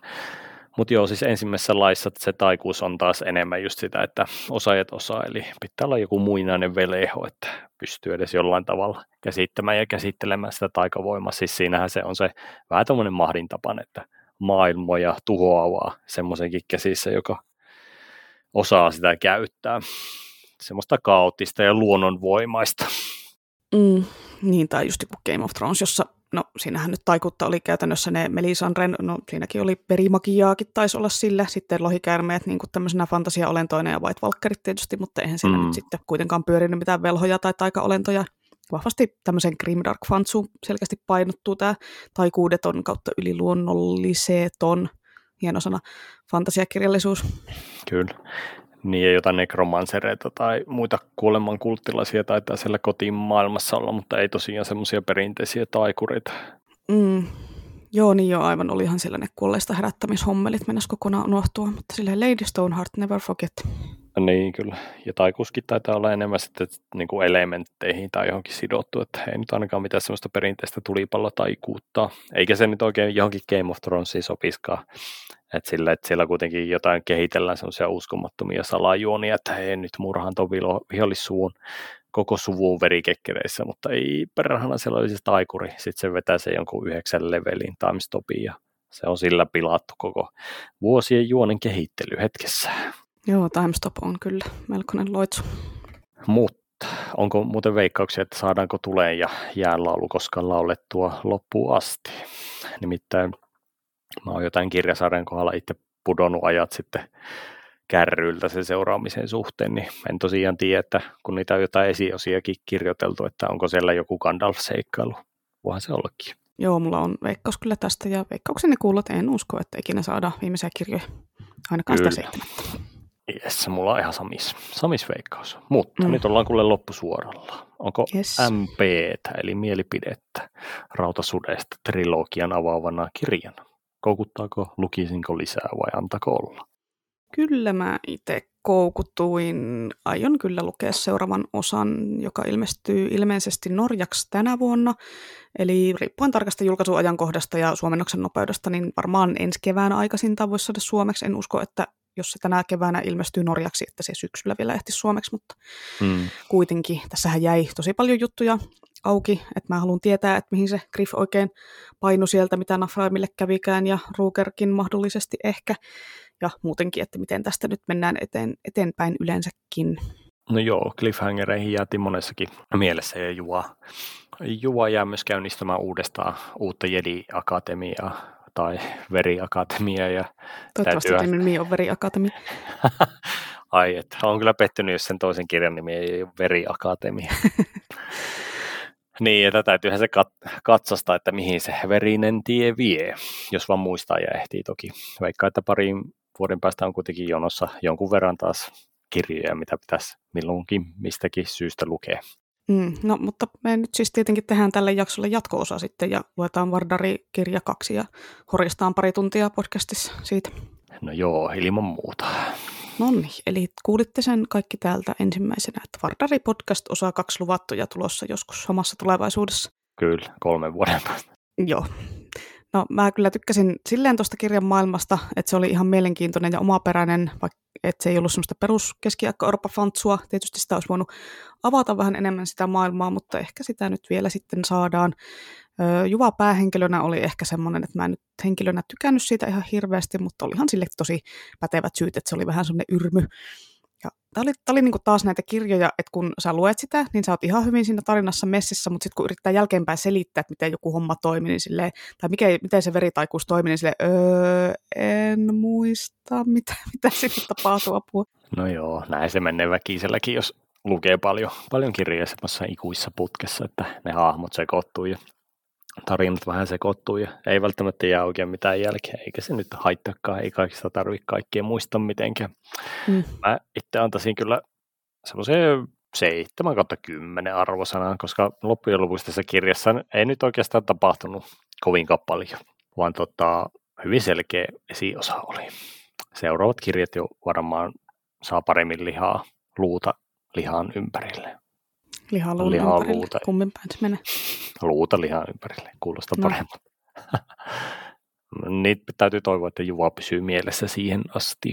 Joo, no sit voi vaan kuunnella tämän jakson sitten ennen seuraavia nauhoituksia, niin muistaa, että mitä siinä tapahtukaan. Tai lukee mm. Wikipediasta. No niin. Mä taisin antaa 4 kautta 5 tälle kirjalle. Ö, olisiko nyt sitten 8 kautta 10 kouluarvosana, en ole ihan varma. Ja tämmöinen, niin kun, just tämä, kun sanoin, että kun maailmasta ei niin kun kerrottu ihan hirveästi ja tästä taikasysteemistä, niin se on tietenkin oma taiteenlajinsa, että miten sä selität lukijalle ne asiat niin, että se ei ole semmoista alleviivattua ekspositioa, että mä en tiedä, miten se olisi pitänyt sitten tehdä. Et mun mielestä ehkä ne rokkaimpia tapoja ollut se, mitä Hob on käyttänyt näkijän tarussa, eli joka luvun alussa on pätkä jotain Fitsin tai jonkun muun kirjoittamaa tekstiä, jossa niin kuin asioita silitettiin auki, mutta jotka se oli niin kuin osa Fitsin omia myöhempiä kirjoituksia, muistiinpanoja ja tämmöisiä, että ne oli niin kuin siitä kirjan juonesta erillisiä, niin tällä pystyi sitten kertoa siitä maailman historiasta ja muista aspekteista, taikasysteemistä, kaikista semmoisia niin juttuja lyhyinä infodumppeina, jotka toimii just siksi, kun ne ei tullut silleen kenenkään hahmon suusta epäluontevasti, vaan oli vähän semmoisia laatikoita sieltä, mitä pystyi lukemaan ja sitten jatkaa tarina. Mm, niinpä. Tuo on se hyvä, hyvä esimerkki sitten taas Salvatoren ne semmoiset Dritsin filosofiset pohdinnat aina ennen lukuja, niin ne oli mun mielestä taas se toinen, toinen pää, että ne oli aika semmoisia kauheita, kauheita ja rikkuvat sitä tarinan kerrontaa. Mm. Mutta siis ylipäätään, että se, jos on liikaa selittämistä, niin se vähän niin kuin väkisellä rikkoo sitten sen kerronnan flow. Että varsinkin siis, jos joku puhuva päännäs tekstin sisällä rupeaa juurta jaksain selittämään, että hei näin tämä asia toimii meillä. Että se on vähän niin kuin semmoista tasapainottelua kyllä. Uh, ja se on ihan millainen maku itsellä on siinä fantasian suhteen, että jollekin, jollekin se toimii, että selitetään paljon ja jollekin se toimii, että jätetään vähän mielikuvitukselle sit sitä tilaa. Mutta hei, missä viipyy niin semmoinen tekniikka-fantasia, koska Skifissähän on semmoinen ihan oma alalle niin teknologia hinkkaus että termit on oikein viimeisen päälle ja kuvauksissa herutetaan jotain avaruusalusten virtaviivaista geodynamiikkaa ja sitten virtapiirit, he kuumallisesti hohtaa sinistä valoa. Et sitten kun saadaan sellaista syvää luotaavaa analyysiä ja fiilistelyä niiden taikakeppien puusyistä ja kilpien nahkaremmien pehmennysaineiden vaikutusajoista, mietin nyt millaista pöhinää aiheuttaisiko semmoinen oikein uudenlainen miekka design, semmoinen kolmion muotoinen miekka. Okei, okay, mutta eikö semmoinen niin Sanderson-tyyppinen hard magic fantasia on just tuommoista, että on niin kuin hirveän tarkat säännöt kaikesta, että miten taikuus toimii, mitkä asiat vaikuttaa toisinsa, mitkä liittyy, mikä liittyy mihinkin, että mikä ei ole semmoista randomia, vaan se on niin kuin hyvin semmoista. Niin, se on vaan semmoista tyylistä niin kuin teoriaa. En mä halua millään matematiikan tunnilla olla, vaan mä haluan laittaa rytkettä ja ryskettä ja taikakeppiä. Niin, eli et halua oikeasti semmoista fantasiaa, missä on hirveän tarkat asiat. No sanotaan nyt näin, että mä en halua lukea sääntökirjaa, mutta mä haluan niin kuin yksityiskohtia ehkä enemmän eri tavalla. No, mm, en mä en tiedä, mitä mä nyt sulle sitten kirjana suosittelisin kuitenkin. Ehkä sitä Sandersoni. Lue sitä Stormlight Archeria. No heti vaan ilmestyy kaikki osat. Ei, muuten ei ole mitään järkeä ruveta lukemaan. Niin, no neljäsosa on ilmestynyt ja viidesosa ilmestyy kahden vuoden päästä ja kymmenenhän niitä tulee. niin, että, menee, että kyllä saat... tässä on aikaa vielä odottaa eikö se nyt ole sama aloittaa kuitenkin, että ei tarvitse odotella sitä kymmentä tuhat sivusta kirjaa. En aloita. Sitten vedät kyllä. putkeen kaikki. Kesälomalla. Joo, mä haluaisin kyllä nähdä, että millaiset muistiinpanot tällä Sandersonilla itsellä on noista sen taikajutuista ja muista aspekteista, mitkä kattaa sen koko Cosmere-universumin, koska siellä on ihan järjetön määrä niitä termejä ja konsepteja, jotka niin sitten, että tämä liittyy tähän ja tämä tuli täältä ja tämä on tämän, tämä ja oh, se on varmaan joku hyvin mietitty tietokanta, mä vähän veikkaan, mutta itse vaan näen sieluni silmin tämän Sandersonin kirjoittamassa taas yhtä kirjaa, että sen takana on semmoinen murhataulu, missä on niin kuin asiat yhdistelty eri värisillä langoilla ja nastoilla toisiinsa, ja siellä on semmoisia lappuja, lippuja, kuvia. No joo. Se, vasta, se vasta olisi. Mulla on kyllä semmoinen visio, että en usko, että on mitään muistareita. Se vetää vaan hatusta aina, kun se kirjoittaa. Niin, se, niin tai muistaa kaiken ilman mitään tota, tämmöisiä lisäapuja. Ei, ei se muista edes, vaan se keksii ne samat asiat niin kuin aina uudestaan. ja sen takia ne on niin epäloogisia tai semmoisia hankalia, kun siellä niin kuin aina vaan Kyllä. tulee uutta. Joo, mutta oliko sulla vielä jotain suden, suden perestä? Rautasudesta. Ei minulla ollut. Joo. Jos kiinnostaa meidän juttujen perusteella, niin kannattaa ehdottomasti lukea. Ihan hyvä semmoinen niin kuin lisäys fantasiakokoelmaan kirja. Kyllä, kyllä. Joo, mutta minulla on tässä sinulle sitten pari vitsiä. No en ylläty. Mennään suoraan tänne vitsipalstalle nyt sitten, kun ei tässä, ei tässä nyt ole sen isompia No niin, tämmönen, mulla on tämmöinen kolmen vitsin tämmöinen trilogia mm, sulle. Mm. Mitä Frodo Reppuli tekee kylpylässä? Haa, peseytyy. Se lotraa. Hmm. Joo, joo. Tiedätkö, mitä puolalainen tekee uima-altaassa? No ei varmaan peseydy tällä kertaa. No se polski. Mm, joo. Tiedätkö, mitä kaksi persettä tekee pensassa? Um, no. Ne vakoilee. No niin, kyllä. No niin, Sain minä sinulle Oli tämän- naamalle. Tai minä kuulen sen, minä en näe Oli sitä. tämän arvoista taas palata tähänkin. Palataan asiaan taas ky- kymmenen vuoden päästä. Joo, tai sitten kun on luettu seuraava osa sitten Kyllä. mahdollisesti. Kun Älä se Siiri. Pettersen nyt ihan kauhean nopeasti kirjoita sitä kirjaa. Joo. Joo, mutta eiköhän tämä ollut tämä jakso tässä. Kiitämme ja kuittaamme ja kiitän, kiitän Tomia, että jaksoi tulla taas minun kanssa tänne horisemaan ensi kerralla sitten taas Jonnan kanssa jatketaan aiheesta X. Ei tiedä vielä mistä, mutta jostain. Kyllä, oikein virkistävää oli. Joo, ja meillähän voi tunnettuun tapaan tälle podcastille laitella sähköpostia, jos on jotain asiaa, palautetta, vinkkejä, ideoita, kutsua Linnan juhliin, ihan mitä vaan, niin voi laittaa osoitteeseen lohikäärmeradio.gmail.com tai sitten Instagramissa lohikäärmeradiotiliä voi tulla seurailemaan ja siellä sitten laitella viestiä ja huuella kaikenlaista. Joo, ja lähitulevaisuudessa sitten Innan naamalla koristettuja paahtiksia on mahdollisuus syödäkin. Ei kun se on se meidän logo eikä minun naama, mutta Aa, niin. minun naama ei ole se, joka on siinä meidän logossa, tiesitkö, mä en näytä siltä. Ai jaa, mä oon jotenkin aina luullut. Mm. Ilmanko? Joo. Jees, mutta tota, palataan asiaan jälleen ensi kuussa toivottavasti ja pitäkää miekat terävinä. Heippa! Kyllä, kyllä. Hei hei.